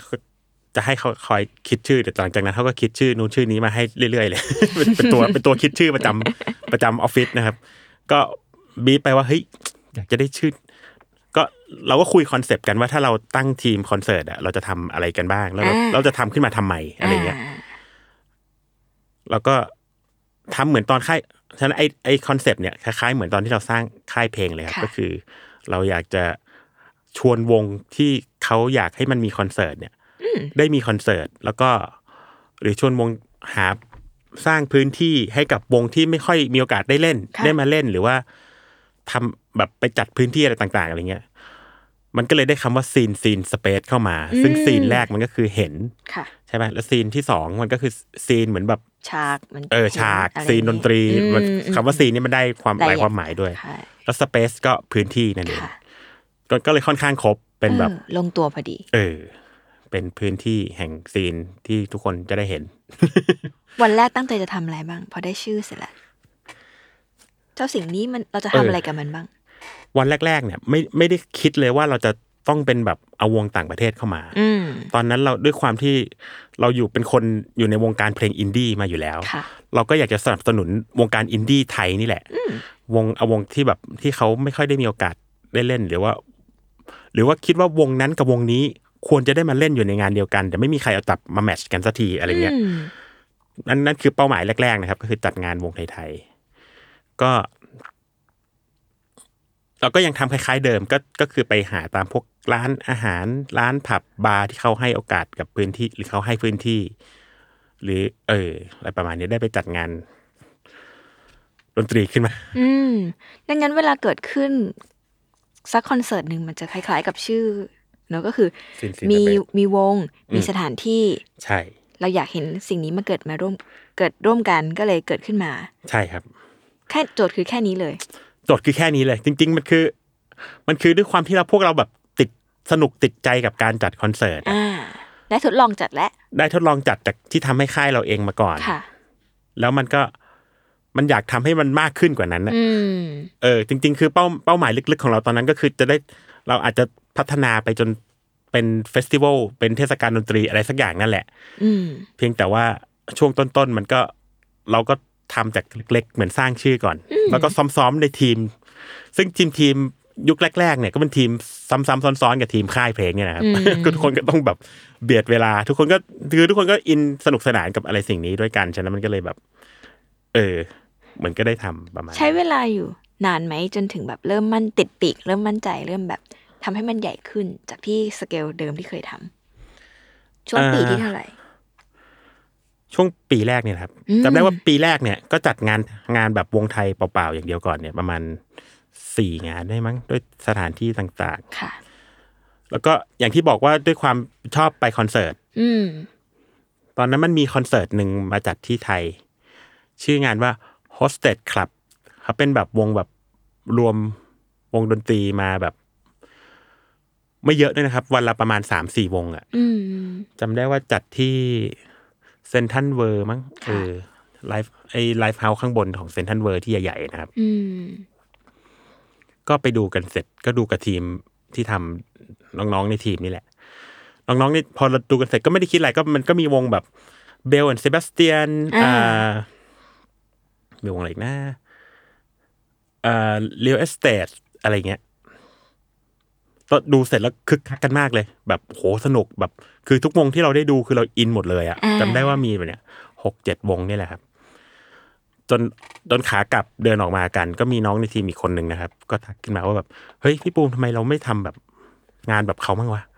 แต่ว่าเราเปลี่ยนเป็นวงก็ตอนนั้นเราเรามองกันแค่วงไทยนะครับเราไม่ได้คิดเรายังไม่ได้คิดไปไกลถึงต่างประเทศ เอ อยู่ดี อ แหละ ยังไม่เคยยังไม่เคยกล้าคิ ด เออ อ่า เขามีรวมแบบนี้ทำไมเราไม่รวมแบบวงที่วงที่แบบแนวๆในยุคนั้นน่ะ เออ มามาเล่นเป็นเป็นแบบ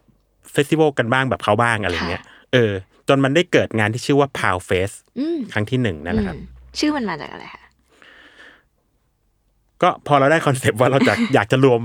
แนวเนี้ย ซึ่งซึ่งแนวนั้นมันก็คือ ตอนนั้นมันเพิ่งมาใหม่ๆเลยนะครับ พวกดรีมป๊อป อ่า ชูเกสเพิ่งจะมาแบบวงไทยเพิ่งจะอยู่ๆมันก็เพิ่งจะมีวงเนี้ยขึ้นมากันเต็มไปหมดเลย แล้วมันยังไม่มีใครจับไอ้แก๊งพ มาร ว ว ก ม เนี้ย กัน ใช่ อืม คือตอนนั้นมันก็จะมีซีนแยกหมดแล้วอ่ะ อันนี้คือคอนเสิร์ตสกา อันนี้คอนเสิร์ตฮิปฮอป อันนี้คอนเสิร์ตร็อกคอนเสิร์ตป๊อปอะไรก็ว่าไป ค่ะ แต่แบบเฮ้ย ตอนนั้นอ้าวแล้วไอ้พวกแบบดีมป๊อปชูเกต ไปจัดกันที่ เซิ ไหน ร์ฟร็อก เอ มัน อ มันแทบไม่มีที่เล่นกันเลยนี่หว่า มันต้องไปเล่นแต่ที่ร้านเล็ก ๆทำไมมันไม่มีใครจัดแบบเป็นเฟสสักอย่างเพื่อให้รวมไอ้วงพวกเนี้ย มาอยู่ด้วยกันสักทีหนึ่งอะไรเงี้ย เราก็ทำเลยพาวพาวเฟส ส่วนชื่อวงก็คนเดิมเนี่ยครับ คนที่ตั้งซีนซีนสเปซเนี่ย ผมก็บีบไปว่า เฮ้ย งานเนี้ยขอพยางค์เดียว มันจะต้องอยู่กับเราไปอีกนานเหมือนกันแหละสักพักใหญ่ อยากให้เป็นชื่อชื่อที่ทุกคนจำอ่ะ อืม แล้วก็ เหมือนงานประจำปี เออเหมือนงานประจำปี เออ แล้วให้คนจำง่าย ๆ แล้วก็เอาไอ้แนวแนวที่พวกเราชอบเนี่ย ได้มีโอกาสได้โชว์อะไรสักหน่อย โอเคพี่งั้นเราก็เอางานโชว์พาวไหมล่ะตอนแรก ยน่ารัก เออ ที่แรกก็บีบไปเป็นหนึ่งถึงสองพยางค์นะ อ่า ครับโชว์พะโชว์พาวไม่ได้ว่ะ เออ มันดูแบบพาวพาว เออเออมันดูแบบเอ๊ะ เบียวเบียวๆนะ โอเค ก็สรุปเลยเหลือคำว่าพาวเฉย อืม ๆก็พาวเฟสเออก็เจ๋งดีนะก็พยายามไปเซิร์ชว่ามีใครเคยใช้ยังก็ อืม จริง ๆ ต่างประเทศก็มีแล้วแต่พาวเฟสของเขามันไม่ใช่ไม่ใช่งานดนตรีเป็นงานอื่นๆ ก็โอเคก็พอได้ ก็เจ๋งดีแล้วก็เลยใช้คำว่าพาวเฟสมาเนี่ยครับ ตอนนั้นมันมีจุดที่กลัวไหมคะว่าแบบ เอ้ยมันจะมีการตอบรับคือเหมือนกับเรามีเคยเราเคยผิดพลาดหรือล้มเหลว อืม หรือว่าเจออะไรที่มันดูแบบไม่ได้เป็นอย่างที่คิดมาในจากการทำอื่น ๆ จากการทำสิ่งนี้มันมันมีอะไรที่ทำให้เรารอบแวดระวังไหมคะ อ่ามีครับแล้วก็ อืมเพราะมันดูมันใช้เงินในสเกลที่ใหญ่ขึ้นแหละ แอบมีความเคยชินกับความบาดเจ็บ อ่า เจ๋งหน่อยหนึ่งแล้ว เรียกว่าเคยชิน ใช่ เพราะว่า ไอ ไม่ปวดใจมากเท่าเมื่อก่อน อ่า แต่อยากลองคืออย าก ความ ลอง ความอยากลองมันเยอะกว่า คือคิดมันยังเป็นสิ่งใหม่อยู่อ่ะ มันก็เลย อืม คิดว่า เอ้ยมันเริ่มต้นคือเริ่มต้นหลาย ๆ อย่าง การทำธุรกิจหลาย ๆ อย่างเนี่ย เริ่มต้นมันก็ต้องเริ่มจากความผิดพลาดบาดเจ็บ กันทั้งนั้นเนอะ ขาดทุนกันทั้ง นั้น ใช่ ฉะนั้น อันนี้มันก็อ่ะเป็นสิ่งแรก ๆ แล้วก็คำนวณงบละโอเค ถ้าเจ๊งเราก็คงเจ๊งได้ประมาณนี้นะ อืม อะไรเงี้ย อืม แล้วผลตอบรับเป็นไงคะ ผลตอบรับ ครั้งแรก โอเค เพราะว่าหลังจากที่เรารวมวงไทยประมาณนี้ อืม เสร็จเอ้ยน้อง ๆ ในทีมก็ยังไม่ยอมอีก พี่ปูมไม่ได้ว่ะ เราต้องมีวงนอกสักวงหนึ่งมาเป็นเฮดไลน์เออ คือในงานนั้นมีวงนอกด้วย สุดท้ายก็เออใช่ครับ ก็ ที่ เลย บอก ได้ ได้เดอะฟินมา ได้วงเดอะฟินมา ว้าว ไปชวนเดอะฟินเข้ามาแบบ เออก็ค้นหากันว่าเอ๊ะเราเอาวงอะไรดีก็ไปเจอวงนี้ซึ่งแบบกำลังมาแรงมากเลยที่ญี่ปุ่นอะไรเงี้ย เท่มาก MV เขาแบบ อืมมึงนั่งบนรถอะไรกันอะไรเงี้ย เขามาแรงมากแล้วเราแบบไม่เคยจัดวงนอกมาก่อน ใช่ครับ เปิดซิงเขาในไทยทำยังไงเขาถึงยอมให้เราเป็นแบบคนจัดให้เขา ชวนดื้อๆเลยครับ มาเฉยเลย อันนี้ทุกวันนี้ก็ จริงเหรอ ใช่ อันนี้ก็เป็นเป็นการแบบซื้อใจกันมาจนแบบนี้จนจนต้องดูแลเดอะฟินจน อืม ยันวันนี้เลยครับ หมายถึงเขาก็ไว้ใจเรา คือด้วยความที่เขาก็เป็นวงญี่ปุ่นที่ทำเพลงภาษาอังกฤษอะนะครับ ค่ะ ก็คงเป้าหมายเขาคงแบบอยาก อ่ะ ออกนออยากกจะ ประเทศ go แหละ inter เอออ อยากโกอินเตอร์นั่นแหละ อ่า ทีนี้พอเราเปิดโอกาสให้เขาเขาก็พร้อมมาด้วยด้วยคอนดิชันที่แบบสบายใจมาก อืม ๆ ทั้งคู่อะไรเนี่ยครับ อืมอืม มีอะไรต้องดูแลเป็นพิเศษไหมเพราะเราไม่เคยดูแลศิลปินต่างประเทศ เรารู้สึกว่ามันต้องเตรียมตัวอะไรไหมคะ อ่าจำได้ว่างานแรก ๆ เราก็ทำอะไรกันไม่ค่อยเป็นนะครับ เราก็ไม่ค่อย นอกจากพาเขาไปกินอาหารไทย ใช่ ก็พาเขาไปกินอาหารไทย แล้วก็แบบซื้อของชำร่วยเขาก็ซื้อกางเกง มวย กางเกงมวยไทยอะเออเป็นแบบโอ้โหแล้วก็จำมาว่าแบบวงเมืองนอกมาต้องให้กางเกงมวยไทย แล้วกางเกงมวยไทย ก็จัดไป เออ พาไปกินอาหารไทย พาไป ก็คือต้องเซอร์วิสแหละ ใช่ ใช่ไหมเออ พาไปเดินจัตุจักรอะไรเงี้ย อืม อืมตามสูตรที่แบบเวลาแบบเรามีเพื่อนต่างประเทศมาแล้วเราพาไปแล้วก็คิดกันได้แค่นั้นแหละครับ กลางคืนก็อ่ะพาไปผับที่มันน่าจะสนุกอะไรเงี้ยเออ พอเอาเข้ามาแล้วน้องในทีมพอใจหรือยัง อ่ะ พอมีวงนอกแล้วอ่ะ อ่าน้องในทีมก็ก็วันก็งานนั้นก็ถือว่าสนุกสนานกันไปได้เดอะฟินมาก็ทุกคนก็ฟินกันไปนะครับ อ่า เออแล้วก็แม้กระทั่งไลน์อัพของวงไทยในงานพาวเฟสครั้งแรกก็ค่อนข้างแฮปปี้หมดเลยอะไรเงี้ยแฟนเพลงที่มาก็แฮปปี้ดีใจเซอร์ไพรส์ที่มีเดอะฟินมาได้ไงอะไรเงี้ย อืม อ่าก็ อันถือว่าไม่เจ็บตัวถูกไหม ใช่ถึงไม่เจ็บตัว แต่ว่าปรากฏว่าไอ้การที่เราเอาเดอะฟินเข้ามาเนี่ย มันเหมือนเป็นการไปประกาศอะไรบางอย่างให้ให้ วงการนี้ ให้วงการในต่างประเทศว่าเฮ้ย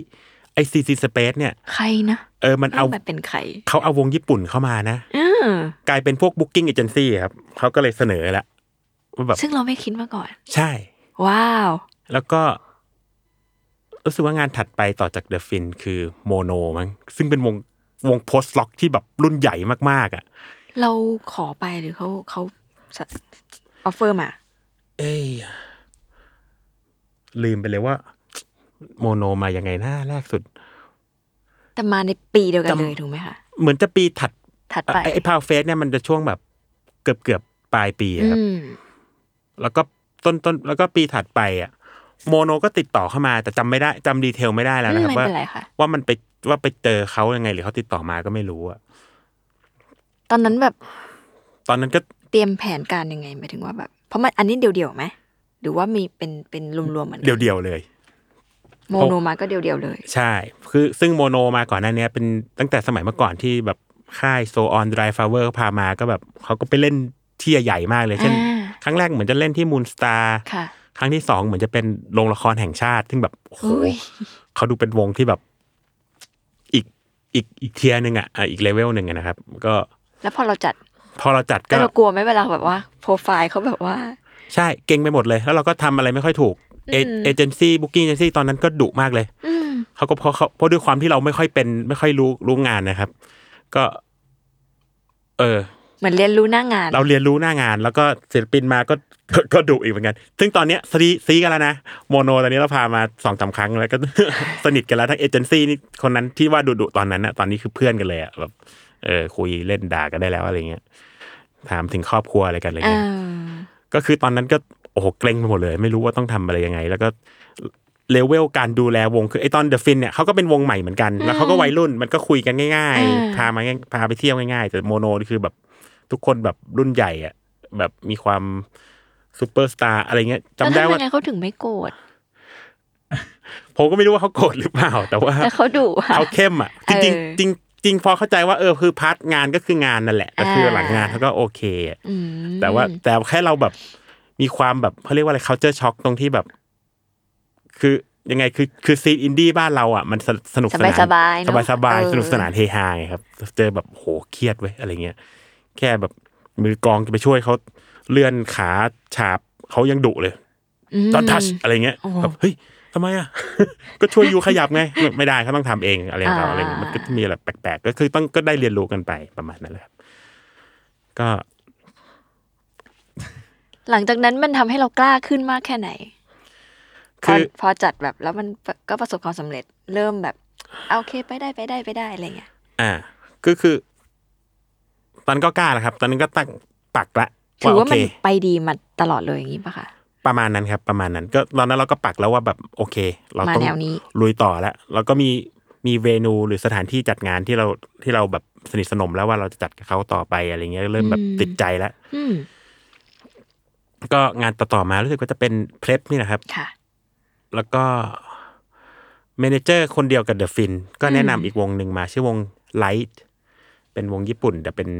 Instrumental Rock เหมือนกัน ก็ได้ เออ ก็เหมือนเหมือนมันเป็นการแบบเก็บเลเวลสั่งสมประสบการณ์ อืม เริ่มจากนานเล็ก ๆ ที่สเกลแบบสี่ร้อยห้าร้อยคนมาก่อนช่วงแรก ๆ ครับ แล้วมันก็ใหญ่ขึ้นใหญ่ขึ้นไปเรื่อย การมาของศิลปินต่าง ๆ เนี่ย มันมาจาก มันมาจากเราไปเลือก เขามาเลือกเรา เราเลือกเขาหรือแล้วมันหรือมันมาจากยังไงบ้าง พี่ปูมมองหาอะไรในศิลปินแต่ละคน คือแน่นอนเอาช่องหลักๆ คืออินดี้เนาะ ๆ ใช่ แล้วก็แต่ว่าวิธีการเลือกเข้ามามันมันคือยังไง เป็นเป็นช่วงที่เราฟังเพลงแนวนี้อยู่แล้วก็เลยเลือกเข้ามา หรือว่ามันมีกระแสหรืออะไรเงี้ยมันมีวิธีการเลือกคิวเลตไหมคะว่าจะเอาอะไรเข้าไม่เข้าในช่วงแรก อืม ช่วงแรก ๆ เนี่ย มันก็ที่แน่ๆคือวงที่จะได้มากับเราเอาแม้กระทั่งช่วงปัจจุบัน ๆ ค่ะ เอาตลอดเลยแล้วกัน อื นะครับ มอืมอืม ก็คือเป็นหนึ่งก็คือเราต้องชอบก่อนอะ อ่า เออ ไม่เราก็ในทีมชอบอะไรเนี่ยครับ แล้วก็ ต้องเป็นคือมันเป็นคอนเซปต์เดียวคล้ายๆกับตอนทำค่ายเพลงเลยอะ อืม คือแบบ วงที่จะได้มาที่เราจะชวนมาเล่นน่ะ มันคือวงที่เราแบบอยากจะให้คนไทยได้ดูอะ โอ้ เออ แบบเฮ้ยแบบเนี้ย คนไทยมาดูต้องชอบแน่เลย เออ แต่ทำไมคนไม่ค่อยรู้จักเขาว่างั้นเราเราก็มาโปรโมทเขาก่อนแล้วก็มาจัดคอนเสิร์ตให้เขาอะไรเงี้ยคือเป็นวงที่เราอยากแบบ proudly present อะหลาย ๆ วงที่เราทุก ๆ วงที่เราชวนมานะครับ มันก็จะเป็นคอนเซปต์อย่างนั้นก่อนคือ เริ่มต้นจากเราฟังเพลงเขาเป็นแฟนเพลงเขา อืม เราก็คิดว่าถ้ามาเล่นในไทยเนี่ย คนต้องชอบแน่ ๆ เลย โดยที่ก็ไม่รู้นะว่ามีว่าจะขายบัตรได้ไหมอะไรประมาณนั้น ทีนี้ด้วยความที่แรก ๆ อ่ะ เราทำและอย่างที่ว่ามันก็ค่อนข้างโอเค โอเค โอเค แล้วเราก็เริ่มเราจนทำให้ซินสเปซเนี่ยเริ่มมีแฟนประจำของซินซินสเปซ อืม จนเขาเชื่อมั่นในคิวเลตเราอะ อืม ไม่ว่าเราจะเอาอะไรมาก็โอเค ตาม ตามมา ดู ดู ขอแปะป้ายว่าซินซินสเปซกูซื้อบัตร มันมีคนแบบนี้ แบบนั้น จ จ ริง ริงๆจริง ๆใช่ เพราะเหมือนกับว่ามันเป็นแบรนดิ้งไปแล้วอะ ประมาณนั้น ว่าสิ่งที่เราเอาเข้ามามันแบบลองเปิดใจฟังดู ใช่ครับ ซึ่งทิศทางนะวันนี้มันเปลี่ยนกับวันแรกมากน้อยแค่ไหนคะ แทบไม่เปลี่ยนเลยครับ อืม ยังเป็นไอเดียนี้อยู่ ยังเป็นไอเดียเดิมอยู่ มันเริ่มต้นจากเราต้องฟังเพลงแล้วเขาเราอินกับเขาก่อน า คือ คือเราใช้ความชอบนำอ่ะ ค่ะ แล้วก็ธุรกิจก็เป็นตัวเสริมอ่ะหมายถึงว่า อ่า เอ่อคือแน่นอนว่าตัวเลขก็สำคัญแหละว่าแบบ ว่าแต่ละงานที่จัดเนี่ยมันต้องรอดอะไรอย่าง อื เงี้ย ม แต่ว่าเออเราก็จะไม่ไม่ได้ไม่เลือกวงที่แบบ ถึงแม้ว่าเรารู้ว่าอันเนี้ย ขายแน่ๆขายดีแน่ๆเราได้ตังค์แน่ อ่า ๆแต่เราฟังยังไงเราก็ ไม่อินอะ ไม่อินสักทีคือยังไงก็ไม่โดนไม่รู้ว่าเพลงไอ้ที่เขาชอบกันเขาชอบกันตรงไหนวะอะไรเงี้ย ซึ่งซึ่งมันดีอย่างหนึ่งที่ในทีมผมเนี่ย คิดเห็นคล้าย ๆ กันหมดเลย เออ อะไรเงี้ยมันก็เลยค่อนข้างไปกันในทางเดียวกัน อืม แล้วก็เราก็ได้ค้นพบแฟนซินซิสเปซที่ชอบคล้าย ๆ เราหลายคนเหมือนกันที่แบบเออ ไม่ว่าเราเอาอะไรมาเขาก็สนุกสนานกับเราได้หมดเลยอะไรเงี้ย ณวันนี้มันมีเรื่องยากๆ อะไรบ้างที่เราต้องเจอความท้าทายในการจะจัดลุกมาจัดคอนเสิร์ต อ่า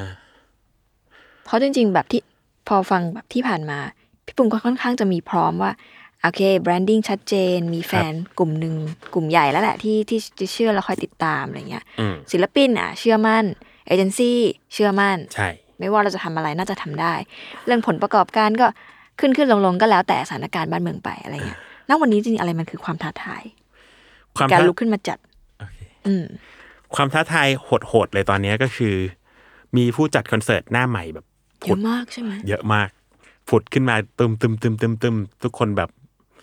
อยากจะจัดงานกันหมดเลย คือคือถ้าย้อนไปสัก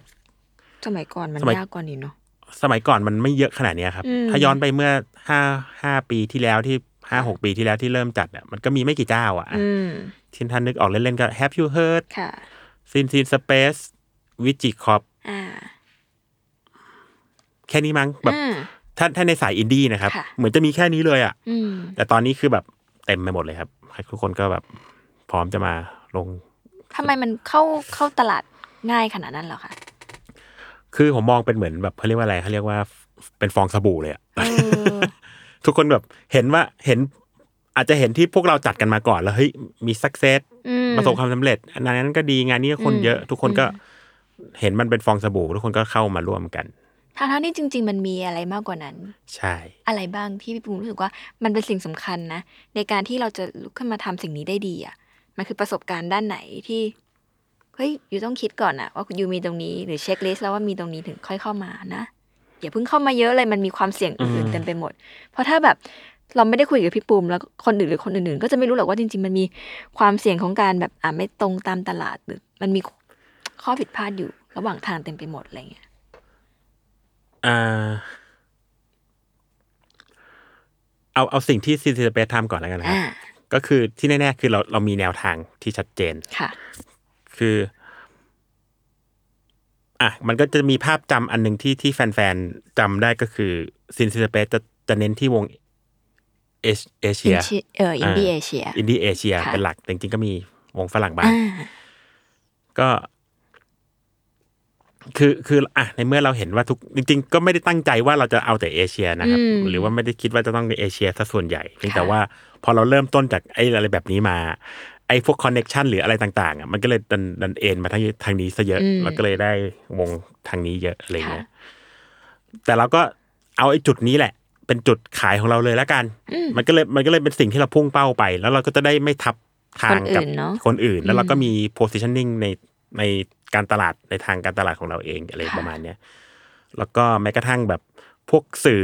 พวกมีเดียที่เป็นพาร์ทเนอร์กัน มันก็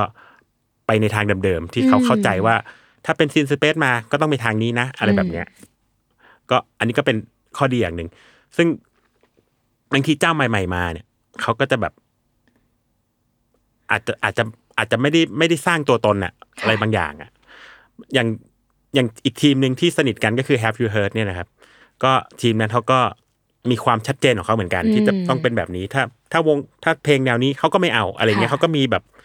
มีคิวเลตอะไรบางอย่างที่ ของเขาเนอะ เออที่เป็นคาแรคเตอร์ของเขา อืม ซินดิเปตก็มีคาแรคเตอร์ของเรา ถ้าเกิดคนที่ติดตามสายคอนเสิร์ตเนี่ย วงอินดี้ต่างประเทศก็จะเข้าใจตรงจุดนี้อะไรเงี้ ค่ะ ย ก็ถ้าใครจะเดินเข้ามาก็พยายามหาอะไรที่มันเป็นแบบคาแรคเตอร์ตัวเอง ข เป็น คุณ เซกเมนต์ ะ เอออ มมันจะได้ไม่งงด้วยว่าแบบอ่าจะเป็นจะเป็นค่ายแบบไหนกันแน่ เอ้ยจะเป็น เป็น คนจัดแบบไหนกันแน่ ใช่ เวลาเห็นศิลปินคนนี้จะได้จะได้ไปอ้อนวอนถูกว่า เออ ต้องคุณเอาเข้ามาหน่อย เหมือนเหมือนพวกเราที่เวลาเห็นศิลปินแบบอินดี้โซนเอเชียดีๆ ก็จะแอบแบบส่งหาซินซินเปซว่าแบบเอาเข้ามาหน่อย ใช่ค อ รั ยา บ กฟังอะไรอย่างเงี้ยใช่ไหม ใช่ใช่ใช่ เอออ อย่างซีซีเปก็ชอบแบบจะชอบมีโพสต์หน้า Facebook ตลอดว่าแบบ อยากฟังอะไร อ่าอยากฟังเออินดี้เอเชียน วงไหนดีอะไรเงี้ยในปีหน้าอะไรเงี้ย อืม เล่นๆอะไร อื เงี้ย ม เดี๋ยวปลายๆนี้เราอาจจะมีโพสต์อะไรแบบนั้นอีกอะไรเงี้ย อ่าแต่จดชื่อไว้เลยค่ะ ทุกคนเตรียมชื่อไว้เลย อืม หรือ เอา จริ ยักงๆก็ ษ์โอมาอีก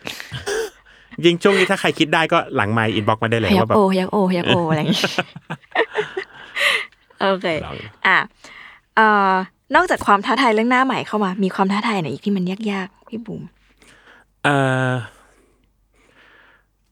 มีสิ่งหนึ่งที่ยากตั้งแต่ต้นจนบัดนี้นะครับ ของซีซีสเปซก็คือเรื่องการหาสปอนเซอร์ อ่า ถ้าเกิดใครตามซินซิสเปซหรือว่าอ่ะใครยังไม่ตามแต่ไปย้อนดูเล่นๆก็ได้ ค่ะ คือมีน้อยงานมากๆเลยครับ อืม ที่จะมีโลโก้สปอนเซอร์อยู่บนโปสเตอร์ของซินซิสเปซ ทำไมคะเป็น culture เหรอหรือว่าไง เอ่อมีสิ่งหนึ่งที่มันยากก็คือคือสปอนเซอร์เนี่ย เขาไม่รู้จักวง อืม ที่เราพามา อืม คือเขาสมมติเราไปขายขายสปอนเซอร์ เสร็จเขาจะถามว่า อ่ะศิลปินคือใคร อืม อุดละกลางไป พอเราทำอินดี้มากด้วยเนาะ เออ ชื่อวงไลท์ L I T E ไลท์นะครับ อ่าว งญี่ปุ่นที่ที่ยกตัวอย่างไปอะไรเงี้ยเขาก็อ่ะอะไรคืออะไรคือไลท์ อืม ไลท์คือใครแล้วมันดัง มัน ที่ เจ๋ ไหน งยังไง เออเขาไปกด YouTube ดูยอดวิว ก็ยอดวิวก็แค่นี้เอง เอออ อะไรเงี้ย เออเคยเคยพาวงนอร์เวย์เป็นโพสต์ล็อกมาชื่อวงว่า PG Loss โอ้โห แค่ชื่อก็ยากแล้วอะเออ ก็อันนี้ก็ไปขายสปอนเซอร์เหมือนกันสปอนเซอร์ก็สายหน้าเหมือนกันวงอะไรก็ไม่รู้เหมือนกันผมไม่รู้จักเลยคุณปูมอะไรเงี้ย อืม ขอข้ามไปงานอื่นละกัน โอ้เสียใจอ่ะ มันต้องมันเลยกลายเป็นโอเคไม่เป็นไรครับ ฉะนั้น เวลาเราคำนวณในแง่ธุรกิจเนี่ย เราก็ ค่ะ ต้องคำนวณจากค่าบัตรเลย ค่าบัตรเราต้อง cover ทุกสิ่งอย่าง อืม ให้เรียบร้อย จนจะมาช่วงหลังๆ นี่ละมั้งที่แบบจะมีวงที่เราเอามาซ้ำๆอะเช่นเพลฟอย่างเงี้ย เวลาเอาเพลฟมานี่แทบไม่ต้องขายเลยครับ ลูกค้ามาแหละ วิ่งเข้าลมาอย เลยใช่รอเลย อืม หรือว่างานแบบมหรสพ อ่า เฟสติวัลอย่างเงี้ย อ่า มันก็จะมีความชัดเจนแล้วก็ อืม มีภาพชัดอะไรเงี้ย สปอนเซอร์ก็ตอบรับดี สงสัย ว่ากันไป แล้วแบบแบบเอ่อที่เมืองนอกเขาเป็นอย่างนี้กันไหม เขาก็ต้องขายสปอนเซอร์แบบสินค้าบางประเภทแบบนี้เหมือนกันไหม หรือว่าจริงๆเขามีโอกาสทำอย่างอื่นได้อีก โมเดลธุรกิจของของในโลกของการแบบจัดคอนเสิร์ตในโลกเนี้ยมัน เท่าที่ มั เท่าน ห ที่ ลาก ดู หลายแค่ไหน เท่าที่ดูมาก็คล้าย ๆ กันเลยครับ อืม มันเหมือนกันเลย แล้วก็หลาย ๆ ที่ก็อาจจะเป็นเหมือนของผมด้วยที่ว่าไม่มีสปอนเซอร์ อ่า เออ คือแบบ อย่างเช่น เวลาที่ศิลปินเขาไปทัวร์กันอาจจะสมมติ ค่ะ อย่างเช่นที่อ่ะน้องภูมิภูริศเราเงี้ย อ่า ที่เขาไปทัวร์ยุโรปทัวร์อเมริกา ก็ไปแอบดูที่เขาไปเล่นหลาย ๆ ที่ก็ไม่ได้มีสปอนเซอร์นะเอออทุกอย่างก็ cover จากค่าบัตรหมดเลย มันก็เป็นแบบไลฟ์เฮาส์ของแต่ละที่เขาก็ ใช่ไหม ลุ้นเสียง แต่จะบอกให้ว่าจริง ๆ มันมีโอกาส เผื่อแบบทางแบรนด์ ครับ หรือใครที่มีเงินฟังอยู่นะคะ จะได้ มันไม่ได้เพียงแค่สนับสนุนให้ ให้มันเกิดวัฒนธรรมการฟังเพลง หรือว่าโอกาสของการของของวัฒนธรรมแบบเนี้ย อืม จริง ๆ มันไม่ใช่แค่เครื่องดื่มบางประเภทนะ จริง ๆ เสื้อผ้า เออ ก็ได้เพราะว่าเย้เคยคุยกับพี่บู้คุยกับพี่เฮาส์เรื่องว่าวัฒน อ๋อ เขาแต่งตัวยังไงหมายถึงว่าเขาฟังอะไร อิทธิพลเขามาจากไหน ทุกคนบอกว่ามาจากการฟังเพลง แต่งตัวตามศิลปิน แต่งตัวตามนักร้อง อันนี้ก็เหมือนกันอะสมมติว่า มันสามารถซัพพอร์ตอย่างอื่นได้ อืม มากกว่าบางอย่างอะไรเงี้ยดังนั้นถ้าเขาแบบเข้ามาเป็นคนเริ่มในตลาด มันก็น่าเป็นที่พูดถึง ใช่ ถูกไหมคิดดูว่าเอ่อสมมุติว่าสักแบรนด์หนึ่งเนาะอยากให้คนกลุ่มหนึ่งได้ใส่เสื้อผ้าเขาอะไรเงี้ย อ่า เออแล้วคนประมาณพันคนได้เห็นน่ะ ก็ต้องอยากได้ เออ ดังนั้น โอ้โห แล้วมันมันไม่ใช่ มันไม่ได้จบแค่พันคนในงานด้วย ใช นะบางที่ ่ บางทีสมมติอยู่ในโปสเตอโพร์สต์มีเดียต่างๆ สี่ใช่ ในคลิปโอ้โหแล้วคิดดูเพื่อนๆของคนที่มาดูเขาอาจจะไม่ได้อยู่ในคอนเสิร์ตวันนั้น อ่า แต่เขาถ่ายโซเชียลมีเดีย ใช่ ก็ ลง เห็นไปอีกนัก ล มาย ง เท่า ติ๊ก ไหร่ ต็อกลง YouTube ลง Facebook ได้หม ดั ด ง เลย นั้นใช่ดังนั้นอย่าไปคิดว่า เอ๊ะฉันเป็นสินค้าที่มันไม่เข้ากับคอนเสิร์ต กับดนตรี เดี๋ยวนะอะไรเงี้ย เออ หรือว่าแนวเพลงหรอกนะ แต่ว่ายูว่ามันเปิดโอกาสให้แบรนด์ทำอะไรสนุกสนุกๆได้ด้วย ใช่ครับ ลองจับมือข้ามสายอันนี้เป็นสิ่งที่อยากทำมากมาตลอดแบบ อ่า เราคอลแลบอะไรกับข้ามสายได้หรือเปล่าอะไรเงี้ย จริงครับ แต่ว่ายูยูเชื่อว่าคนฟังรายการเนี้ย เออเขามีนะเขา มีนะ ติดต่อมาได้ เอ เล อย ติดต่อได้นะคะ อาจจะไม่ได้เป็นเจ้าของแบรนด์หรือว่าทำงานหรือมีเพื่อนอะไรเงี้ย โอกาสที่ดี ใช่ คิดดูว่าศิลปินวันเนี้ยที่เขาอาจมาประเทศไทยวันเนี้ยเขาอาจจะไม่ได้ดังมาก อ่า ในบ้านเรา แต่วันที่เขาดังมากๆ จนแบบเซ็นสัญญาใจ จะต้องมาจัดกับค่ายเราคิดดูว่ามันจะไประดับโลกแค่ไหนกับทุกคน เออ เออ หรือว่าเขาอยากจะเซิร์ชดูว่าวงนี้ที่เขาชอบที่ญี่ปุ่น เคยมาเล่นในเมืองไทย อ่า เราก็จะได้ แล้วมีแบรนด์ไหน เออ มาซัพพอร์ตอะไรเงี้ยมันเขาย้อนดูอโอกาสเยอะอยู่ยู่ แล้วใช่ สนุก จะได้ไม่ได้มีแต่เครื่องดื่ มไง อ่า บางทีเราไปแล้วก็เอ้ยอยากมีเอาหงอาหารแต่ก็ไม่ได้ นะ กินอาหารในคอนเสิร์ตไม่ดี ครับ นั่นงั้น แต่มันยังสามารถสร้างกิจกรรมอะไรต่าง ๆ แบบหน้างาน ถูก ก่อน ถูก เข้าไปดูคอนเสิร์ตมีทำนู่นทำนี่กับแบรนด์นั้นแบรนด์นี้ ใช่ อะไรอย่างเงี้ยเนาะอืม ได้มากมายดังนั้น โอ้อยากเป็นคนคิดให้เหมือนกัน น่ะ อยากเป็นคนคิดให้ เอาไว้ว่ากันนะคะ ครับ ต่อมา ใกล้ๆท้ายๆละเอ่อตั้งแต่ทำธุรกิจมาทั้งหมดค่ะ ไม่ใช่ธุรกิจตลอด 15 ปีตั้งแต่ทำค่ายเพลงทำทำจัดคอนเสิร์ต อืม มันมีเรื่องไหนที่เปลี่ยนความเชื่อพี่ภูมิไปอย่างสิ้นเชิงไหมเป็นบทเรียนเรื่องใหญ่ในชีวิตเลยเคยเชื่อเรื่องนี้มาก ๆ แต่แบบให้ยการทำสิ่งเนี้ยมันเปลี่ยนความเชื่อเราอะอืม อืม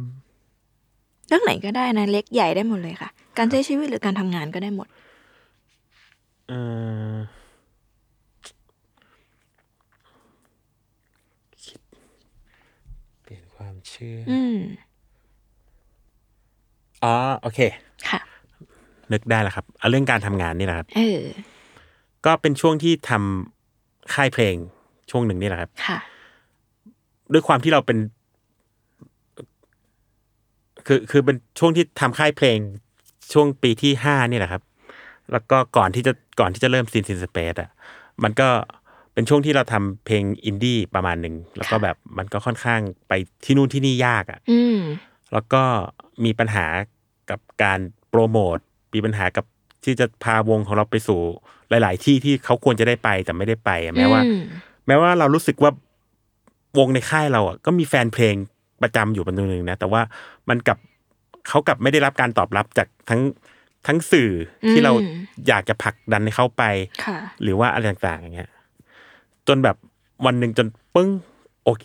จนจนอ่ะมันมีถึงขั้นช่วงท้อครับว่าแบบเอ๊ะหรือเราเลิกทำดีวะหรือเราแบบเราพาวงในค่ายเราไปไม่ถึงไม่ได้ อืม อะไรเงี้ยก็คิดอยู่พักใหญ่เหมือนกัน จนมันปึ้งขึ้นมาว่า ไม่ได้ดิเราต้องไม่สน เพราะว่า เหมือนเหมือนแบบเราเราแบกความฝันเขาอยู่อะ อืม แล้วเราก็มันมันต้องมันต้องได้อะแล้วเราก็ต้องแล้วเราแล้วที่เราทำเนี่ย เราก็ไม่ได้หวังคาดหวังว่า มันจะต้องไปแมสระดับที่แบบคนทั้งประเทศต้องรู้จักเนี่ย อืม ก็เลยปรับเปลี่ยนความคิดในการทำงาน ตั้งแต่วันนั้นว่า เราจะหน้าด้านทำไปเรื่อยๆ แม้ว่าจะไม่มีใครซัพพอร์ตเราก็ตามในด้านต่างๆนะครับ ก็คือ คือเปลี่ยนจากความคาดหวัง ค่ะ ของ ว่า คนอื่น ของคนอื่น เออ ว่าเขาจะต้องมาเข้ามาช่วยเรา ค่ะ หรือว่าเราส่งอะไรไปเขาก็ต้องซัพพอร์ตในสิ่งที่เราขอให้เขาช่วย อืม กลายเป็นแบบโอเค ไม่เป็นไร ไม่ช่วยก็ได้ งั้นเดี๋ยวเราตั้งหน้าตั้งตาทำของเราเหมือนเดิมนี่แหละ ตอนนั้นก็เลยลุยเลยครับ ตั้งแต่ในค่ายในค่ายปรินามก็คือทำเพลงกันอย่างเดียว จน ค่ะ มาทำซินซีสเปซอ่ะก็ยังใช้ความคิดเดิมเหมือนกันก็คือ เราไม่เชื่อใครมาก แต่เราเชื่อในตัวเองหมายถึงว่าตั้งใจในทำสิ่งที่เราทำให้ดีอ่ะเอออโดยที่โดยที่ไม่ได้ไม่ได้คาดหวังว่ามันจะต้องไปถึงใครอ่ะ อาจจะแบบลดความลดความคาดหวังจากคนอื่นให้น้อยลง แล้วมันจะมีความสุขในการทำงานมากขึ้นแค่นั้นแหละ อืมคนลุก สิ่งที่ทำมันมีความหมายมากนะคะพี่ปุ๋ม ใช่ คือว่าลองนึกภาพชอบเยอะชอบที่พี่ปุ๋มเล่าว่า เพราะวันนั้นที่ไปดูคอนเสิร์ตไมเคิลแจ็คสันเราคิดว่าเฮ้ยวันถ้าวันหนึ่งเรามีโอกาสได้จัด แบบนี้มันคง สิ่งนี้ก็เหมือนกัน ไม่ว่าคอนเสิร์ตของซีซินสเปซมันจะเล็กจะใหญ่อะ อืม ณวันหนึ่งมันมีใครสักคนหรือใครหลาย ๆ คนไม่รู้แหละที่ยืนฟังอยู่ เขาอาจจะมีความฝันอยากเป็นนักร้อง อยากเป็นนักดนตรี อยากเป็นซาวเอนอยากลุกมาทำเสื้อผ้า เพราะว่าแรงบันดาลใจจากเพลง จากเพลงอืม หรือได้ฟังเพลงนี้ที่บ้านวันนี้ได้มาเจอตัวจริงมันฟูลฟิลบางอย่าง ครับ มันมันช่วยเปลี่ยนชีวิตคนมากมายอะ อืม การดูคอนเสิร์ตเดี๋ยวนี้คนผู้ใหญ่อาจจะรู้สึกว่าอุ้ยทำไมเราต้องเสียเงินหลายพัน เพื่อไปดูคอนเสิร์ตนี้เมื่อเราก็ฟังสตรีมมิ่งฟรีๆได้อะไรเงี้ย ใช่ แต่มันมีอะไรมากกว่านั้นนะมันมีเพื่อนฝูง อืม มันมี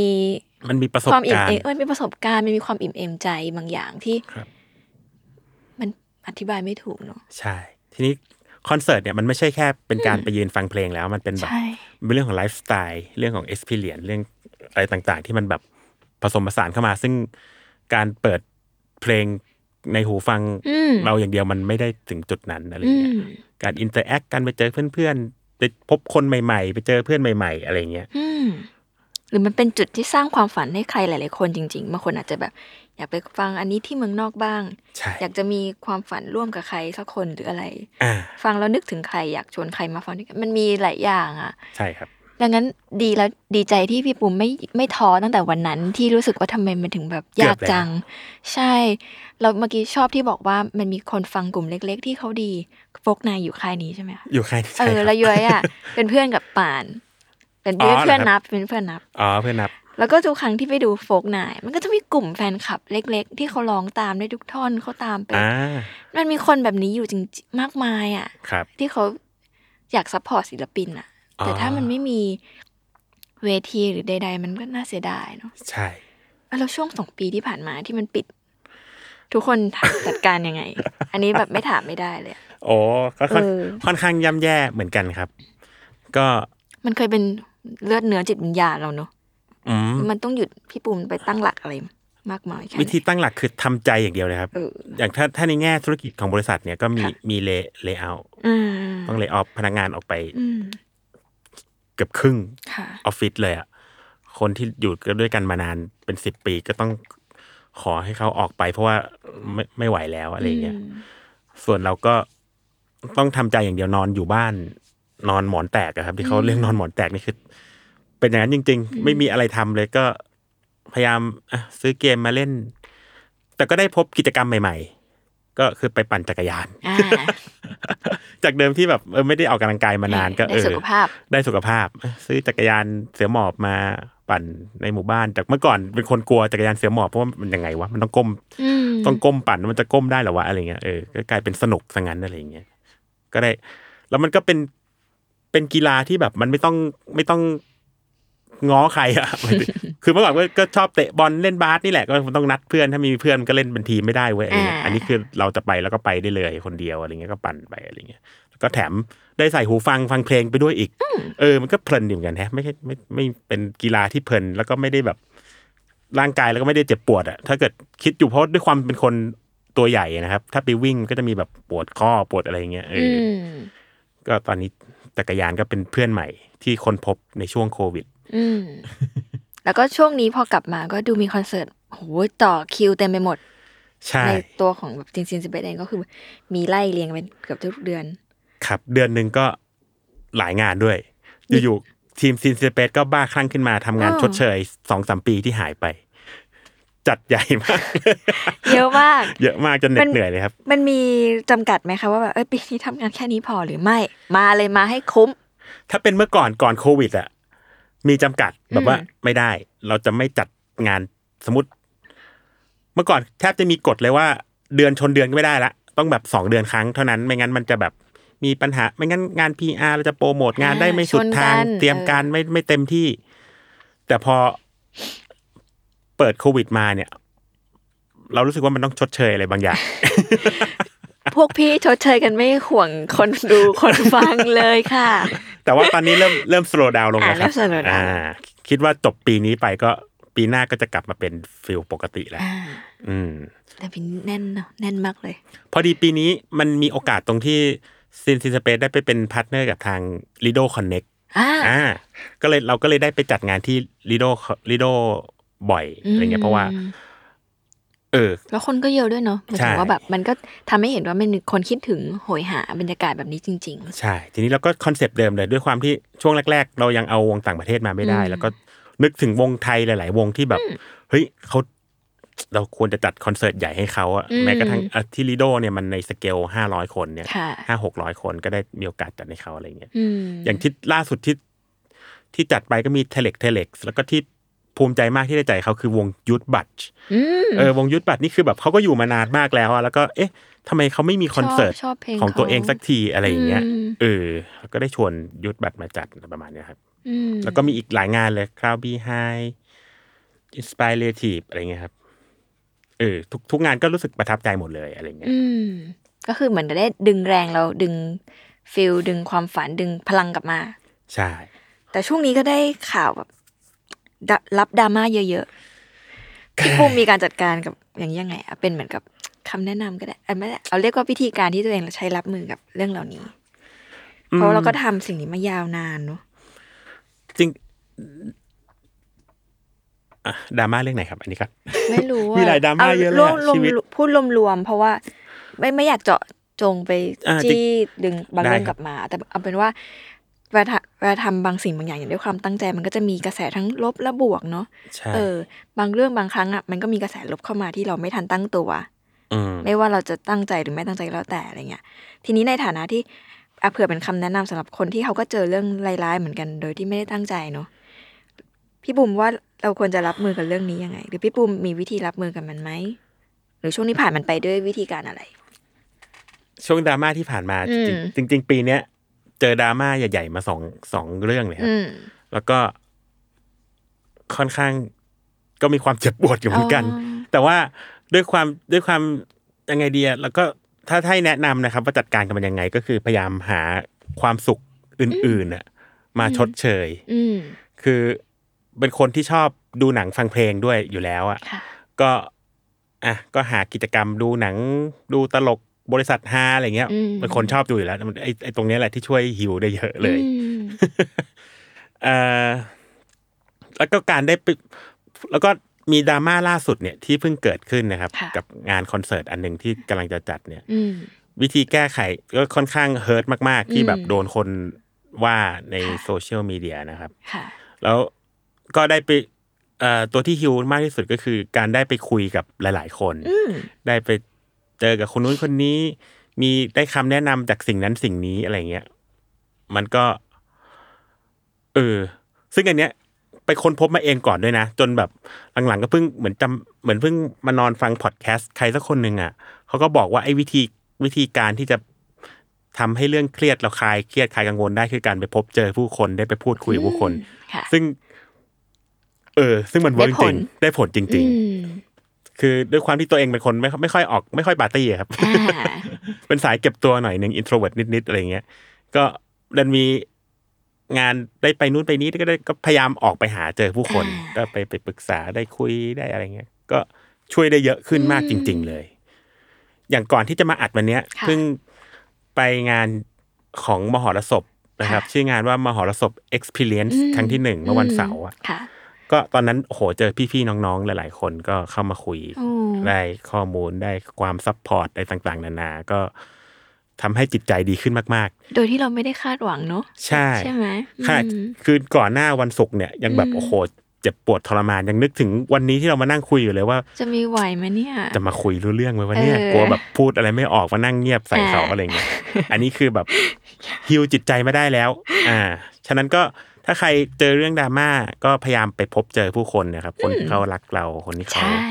หวังดีกับเราเขาก็จะให้คำแนะนำหรือบางทีไปคุยเล่น คุยเล่นมุกเฮฮาปาร์ตี้อะไรเงี้ย อืม ช่วยได้เยอะจริง ๆ คือมนุษย์เราเป็นสัตว์สังคมจริงๆอ่ะไม่ใช่แบบอยู่คนเดียวแล้วดีขึ้นไม่มีทางอะไรเงี้ยครับ ใช่ แล้วมันมีแฟนๆ ที่เข้าใจแล้วก็ซัพพอร์ต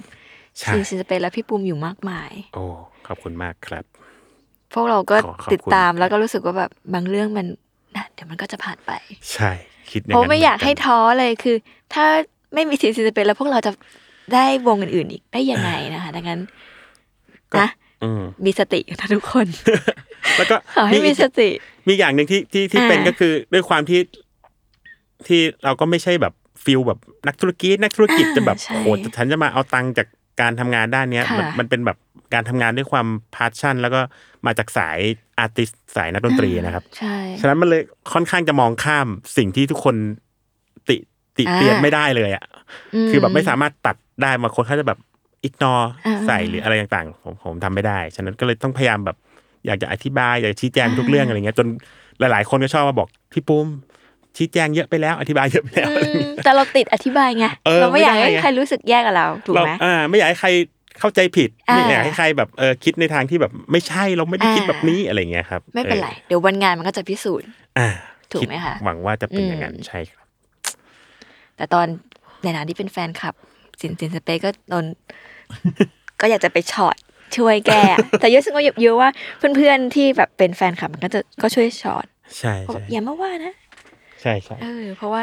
เนาะต่างคนต่างคิดอะนะคะเขาก็มีสิทธิ์ อืม แต่พูดอะไรก็ได้เราก็ไม่เห็นหน้าเขาด้วยนี่ไปสนใจคนที่ไม่รักเรา โอเค ใช่ แต่ก็แต่ก็มีผิดหวังก็ อืม ก็มีมีผิดหวังแล้วก็ดีใจมีมีเคสหนึ่งนะครับ ค่ะ เป็นเนี่ยแหละเขาก็เป็นแฟนซินซินเปส อืม เขาก็แบบเขาเขาบอกว่าผิดหวังมากเลยที่เหตุการณ์นี้เกิดขึ้นกับซินซินเปสอะไรบาบาๆครับ อ่า ก็มีที่ทีมน้องแอดมินไปตอบแชทของคนนั้น แล้วก็ตอบดีมาก เพราะว่าเราก็คุยกัน เราก็เทรนกันดีในทีม ค่ะ เราว่าแบบเฮ้ยเรา สื่อสารเรื่องยังไง สื่อสารยังไง อ่า แล้วก็ก็ยอมรับผิดทุกทุกอย่างอะครับจน ค่ะ เขาก็รู้สึกดีกับเรากลับมา อืม เออ ก็ถือว่าเป็นเรื่องที่ดีเพราะเขาก็เปิดใจ อย่างน้อยหนึ่งคนก็ยังดีเนาะ ใช่ อืมแล้วอย่างคนยังได้อ่านใช่ไหมคะ ใช่ครับ นั่นแหละค่ะ ก็ขอให้ผ่านเรื่องเหล่านี้ไปได้โดยไว ขอบคุณ เพ ครับ ราะว่ายังมีความสนุกมากมายรออยู่พี่บูม อ่า สู้ๆนะคะ ทุกวันนี้เป้าหมายพี่บูมมีการมองข้างหน้าไว้ไหมแบบเป้าหมายหรือแผนต่อไปของซินซินสเปซจะเป็นยังไง อ่า หรืออยากทำปีนี้ก่อนให้ผ่านไป จริงๆ ถ้าเกิดคำถามเนี้ย อื ม สองอาทิตย์ที่แล้วกับวันเนี้ยอาจจะ ต่างกัน จริง แป เหรอ ลกๆเพราะว่าด้วยความที่มันเจอดราม่า เอ มา อ มันก็เลยแบบ ออ มีเรื่องกระทบกระเทือนจิตใจ จนแบบพาชั่น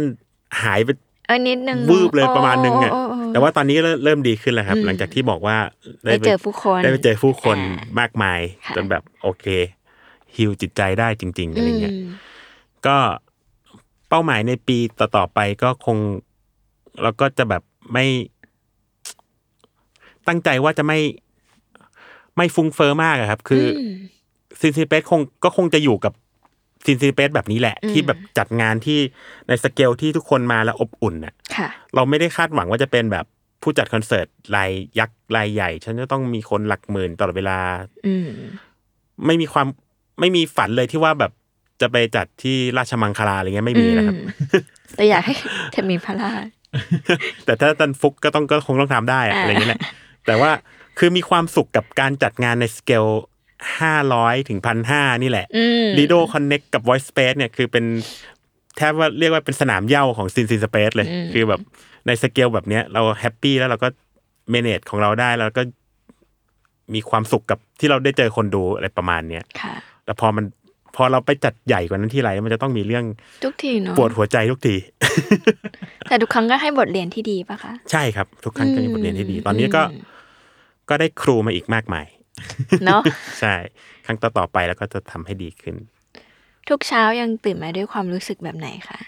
ในการทำงาน พี่ปูมตื่นมาด้วยความรู้สึกแบบไหน เอ่อถ้าช่วงเนี้ย งานเยอะ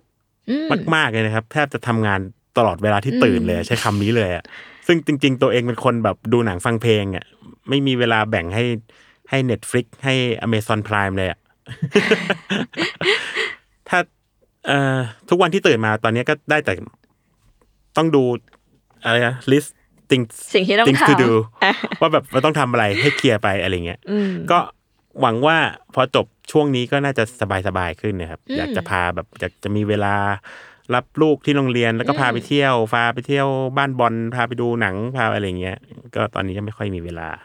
ไม่เป็นไร ให้กับครอบครัวเท่าไหร่ก็แค่ช่วงนี้แหละครับ จริง ๆ ก็ชดเชยมาแล้วกันเพราะสอง อืม สองสามปีที่ผ่านมาเราก็อยู่ด้วยกันมาตลอด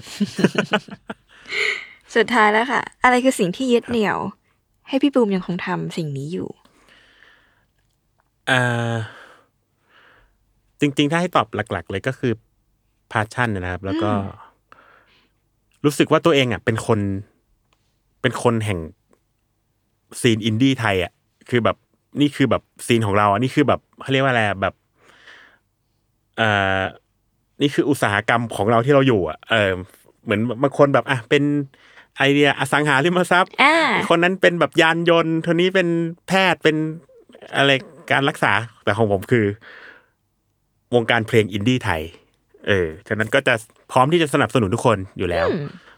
ก็ทุกวันนี้ก็ยังมีน้องๆมาปรึกษา ไม่ว่าไม่จำเป็นต้องเป็นคนที่อยู่ในค่ายเดียวกันนะครับ ถ้า ค่ะ ใครอยากถ้าใครอยากมีเรื่องอะไรอยากปรึกษาก็ติดต่อมาได้เลย ก็พร้อมจะให้ความให้คำแนะนำในทุกอย่างเลย เพราะว่า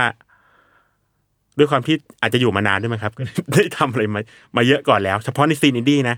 เคยมีแบบน้องๆซีนอื่นที่แบบสายฮิปฮอปสาย หรือว่าทำเพลงเมนสตรีมมามาคุยก็อาจจะตอบไม่ได้ ไม่มีความรู้เรื่องนั้นอะไรเงี้ย หรือแม้ก็ซีนต่างประเทศด้วยก็ได้ เพราะว่าในค่ายก็มีวงที่ได้ไปเล่นต่างประเทศเยอะๆถ้าใครอยากรู้แบบ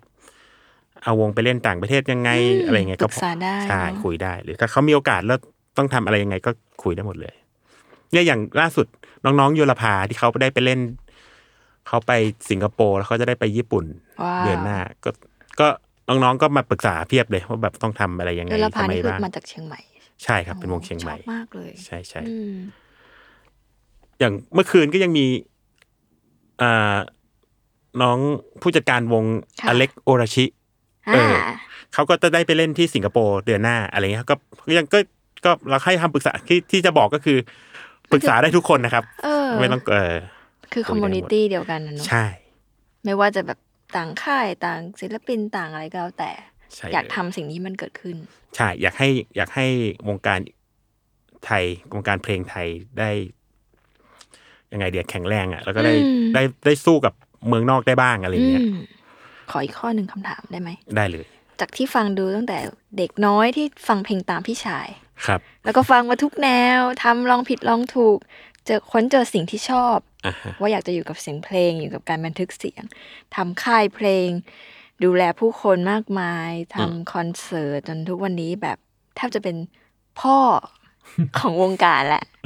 ยังไม่ถึงขนาดนั้นครับเกิน พี่ปูมในวันนี้เปลี่ยนไปจากเด็กชายปูมคนเดิมยังไงบ้าง อ่าก็ เรานึกภาพว่าเราจะเป็นอย่างวันนี้ไหมตอนเด็ก ไม่นึกไม่นึก อืม เหมือนกัน ๆ แล้วมันภูมิใจในตัวเองแค่ไหน ก็ค่อนข้างภูมิใจนะครับ เพราะว่าก็ อืม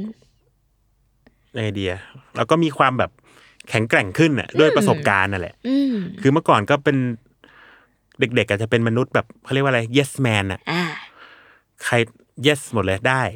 โอเค ก็เลย ก็เลยมันก็มีทั้งข้อดีข้อเสีย ข้อดีก็อาจจะโอเค เราก็เป็นคนเป็น nice guy ของหลาย ๆ คน อืม ข้อเสียก็จะมีคนแบบโดนเอาเปรียบบ้างอะไรอย่างเงี้ย อ่า ตามสูตรเลยนะครับ ค่ะ ก็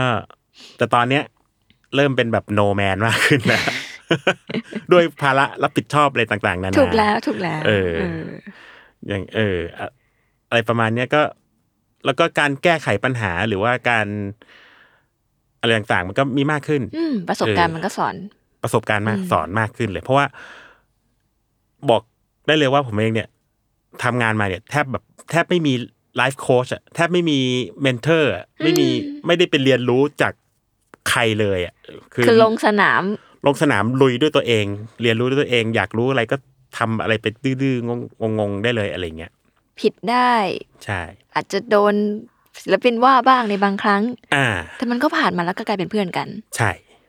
มันก็แค่ไม่ยอมท้อไปก่อนอะ ใช่ประมาณนั้นเลย ก็ ทำ คือ สิ่ง อืม ที่ชอบซ้ำๆซ้ำๆจนมันเป็นวันนี้ ประมาณนั้นเลยครับทำซ้ำๆซ้ำๆเออคำนี้ได้ยินบ่อยมากจากหลายๆคนว่า ว่าปรินามิวสิกกับซินเซเปสเนี่ยทำซ้ำๆซ้ำๆซ้ำๆจนแบบ มันชัดเจน จนจนมัน าก ได้ในวันนี้อะคือแบบได้วันนี้เพราะเพราะตัวเองเลยอ่ะ คือเป็นคนอื่นคงท้อไปแล้ว แล้วก็คง ครับ หายไปแล้วอะไรเงี้ย แต่แบบพี่บุมยังทนอยู่แล้วก็แบบทำมันออกมาได้ดีจนมันชัดเจนอ่ะ ใช่ อย่างที่บอกว่าที่คิดได้เมื่อปีที่ห้าเนี่ยนะครับ ที่เราว่าโอเค อืม เราจะหน้าด้านทำไปเรื่อยๆ แม้ว่าจะไม่มีใครสนใจเรา แต่ว่าเราจะสร้างคอมมูนิตี้ของเราเองนี่แหละ เราจะมีพื้นที่ของเราเองอะไรประมาณเนี้ย สุดยอดไม่อย่างนั้น ไม่ แบบ เป็นไร ณวันนี้เราก็คงไม่ได้รู้จักศิลปินที่เรารักกันมากมายขนาดนี้แน่นอนนะคะ ครับ เพราะหลาย ๆ คนเชื่อว่าก็เริ่มฟังเพลงจากการได้ไปคอนเสิร์ต ใช่ แล้วมันได้ทำให้เราเจอศิลปินต่อๆไปเนี่ยแหละ เหมือนคำถามแรกของเราที่บอกว่า การที่เรารู้ว่าเราชอบฟังอะไรแล้วเราฟังจนลึกซึ้ง อืม หรือได้เจอคนอื่นๆมันก็เปิดโอกาสมาก ใช่ มายขอบคุณพี่ปูมากที่วันนี้แบบมาคุยได้มาคุยกัน แล้วก็ขอบคุณที่วันนั้นพาตัวเองไปงานมหรสพแล้วได้เจอทุกคนจน อ่า คิวใจขึ้นมา ไม่งั้นวันนี้เราคงไม่ได้ ครับ คุยกันอย่างโฟลว์แบบนี้ ใช่ ชอบมากคือเดวันไม่เคยยาวขนาดนี้มาก่อน อ๋อนะครับอ๋อ ไม่กลัวพี่ปูมจะเหนื่อย โอเคใช่ไหมคะ โอเคครับ โอเคค่ะ จริงๆก็แอบแอบฟังเดวันของคนอื่นมาก่อนเออคนอื่นเขาก็ถามคำตอบคำนะ ใช่ นี่จะเริ่มรู้สึกว่าตัวเองว่าเอ๊ะพูดเยอะไปปะวะ ไม่เรียกว่าสนุกอีกอย่างคือ มันพอสได้เนอะเดี๋ยวถ้าเกิดว่าแบบคนฟังขับรถว่างฟังแค่นี้เดี๋ยวก็มาฟังต่อได้ อ่า อันนี้ก็เช่นกันนะคะ โอเค มันมีสองพาร์ทนะคะทุกคน โอเค พาร์ทแรกฟังเรื่องค่ายไปแล้ว อาจจะพอสไปทำอย่างอื่นแล้วก็เดี๋ยววันต่อมาก็ฟังต่อได้ เย้ นะคะ แล้วก็สนับสนุนกันต่อไปเนาะ ใช่ครับ หลังจากที่คุยมาเนิ่นนานยูว่า คนที่ฟังอยู่ อาจจะไม่รู้ว่าสนใจธุรกิจหรือไม่สนใจแต่ว่ายูว่ามันมีสิ่งเหล่าเนี้ยแทรกอยู่ ใช่ เพราะว่า อยู่ดีๆ คนเราจะลุกขึ้นมาทำสิ่งที่เราชอบเลยยังไม่ได้ แต่มันเกิดจากการทำซ้ำผู้ประกอบการทุกคนเป็นอย่างนี้ ใช่ ซึ่งใจที่กล้าหาญที่การแบบลกแล้วลุ้ม ทุกคนพูดนะมันคลีเช่มากแต่ว่า มันต้องทำเองอ่ะ ใช่มันอธิบายไม่ได้ ใช่แล้วก็ ไม่ว่าจะทำคนเดียวหรือว่ามีพาร์ทเนอร์มีคนที่รับฟัง อืม อะไรก็ตามหรือแม้กระทั่งคนที่สนับสนุนน่ะ คืออย่างน้อยสมมติต่อให้เราไม่ได้เป็นคนทำสิ่งนี้เนาะแต่เรารับรู้และเราสนับสนุนมันก็คือได้ช่วยแหละ ได้สร้างสิ่งนี้ขึ้นมาแหละ อ่า ดังนั้นลองมองรอบๆตัวนะคะว่า มันมีสิ่งไหนที่เราไปเกี่ยวพันกับใคร หรือวงการไหนหรือเปล่า คุณมีส่วนในสิ่งนั้นแน่นอน ครับ แล้วก็หวังว่าจะสร้างบทเรียนให้หลาย ๆ คนได้เพราะว่า ค่ะ ถ้าทุกคนฟังมาก็ยอมรับตรงๆเลยว่า อาจจะไม่มีข้อคิดของธุรกิจมาก แต่ว่ามันเป็นการทำธุรกิจที่มาจากพาชั่น จริง ล้วนๆเลยดีกว่า ๆ งั้ ใช่ นเนี่ยคือใช้ความชอบมาเป็นธุรกิจนะครับ อืม แล้วก็มันสร้างคุณูปการเยอะอะมันพูดยากมา subjective เหมือนกัน อ่า เนอะแต่ว่ามันมีอยู่แหละค่ะหลักเรื่องธุรกิจก็คือ ครับ ตัวตนแบรนด์นี่ชัดเจน อืม อย่างที่บอกคือ อันเนี้ยมันมันเป็นมันไม่เป็นสูตรอะคืออยู่ดีๆ เราจะอยากได้ชื่อว่าเราเป็นคนจัดคอนเสิร์ตที่จัดวงอินดี้มากที่สุดหรือแม่นยำที่สุดอะไม่ได้ถ้าเราไม่ทำซ้ำ อ่า หรือไม่หรือเราไม่เขาเรียกว่าไง ยึดมั่นกับตัวเองว่าเราเอาวงนี้แมววงนี้ อืม เพราะว่ามันง่ายมากถ้าพี่ปุ่มจะลุกขึ้นมาแล้วบอกทุกคนว่าอ่ะเรามาจัดคอนเสิร์ต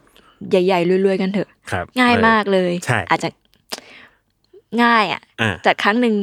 มนอาจจะเติมเต็มทั้งปีได้อะไรเงี้ย อืม แต่เราไม่เลือกทำเพราะว่ามันมีสิ่งที่พี่ปุ่มเชื่อและทีมก็เชื่ออยู่ ใช่ ว่าเราทำสิ่งนี้เพื่ออะไร เราอยากให้สร้างซีนของโครงการอินดี้ขึ้นมาให้มันเกิดขึ้น อืม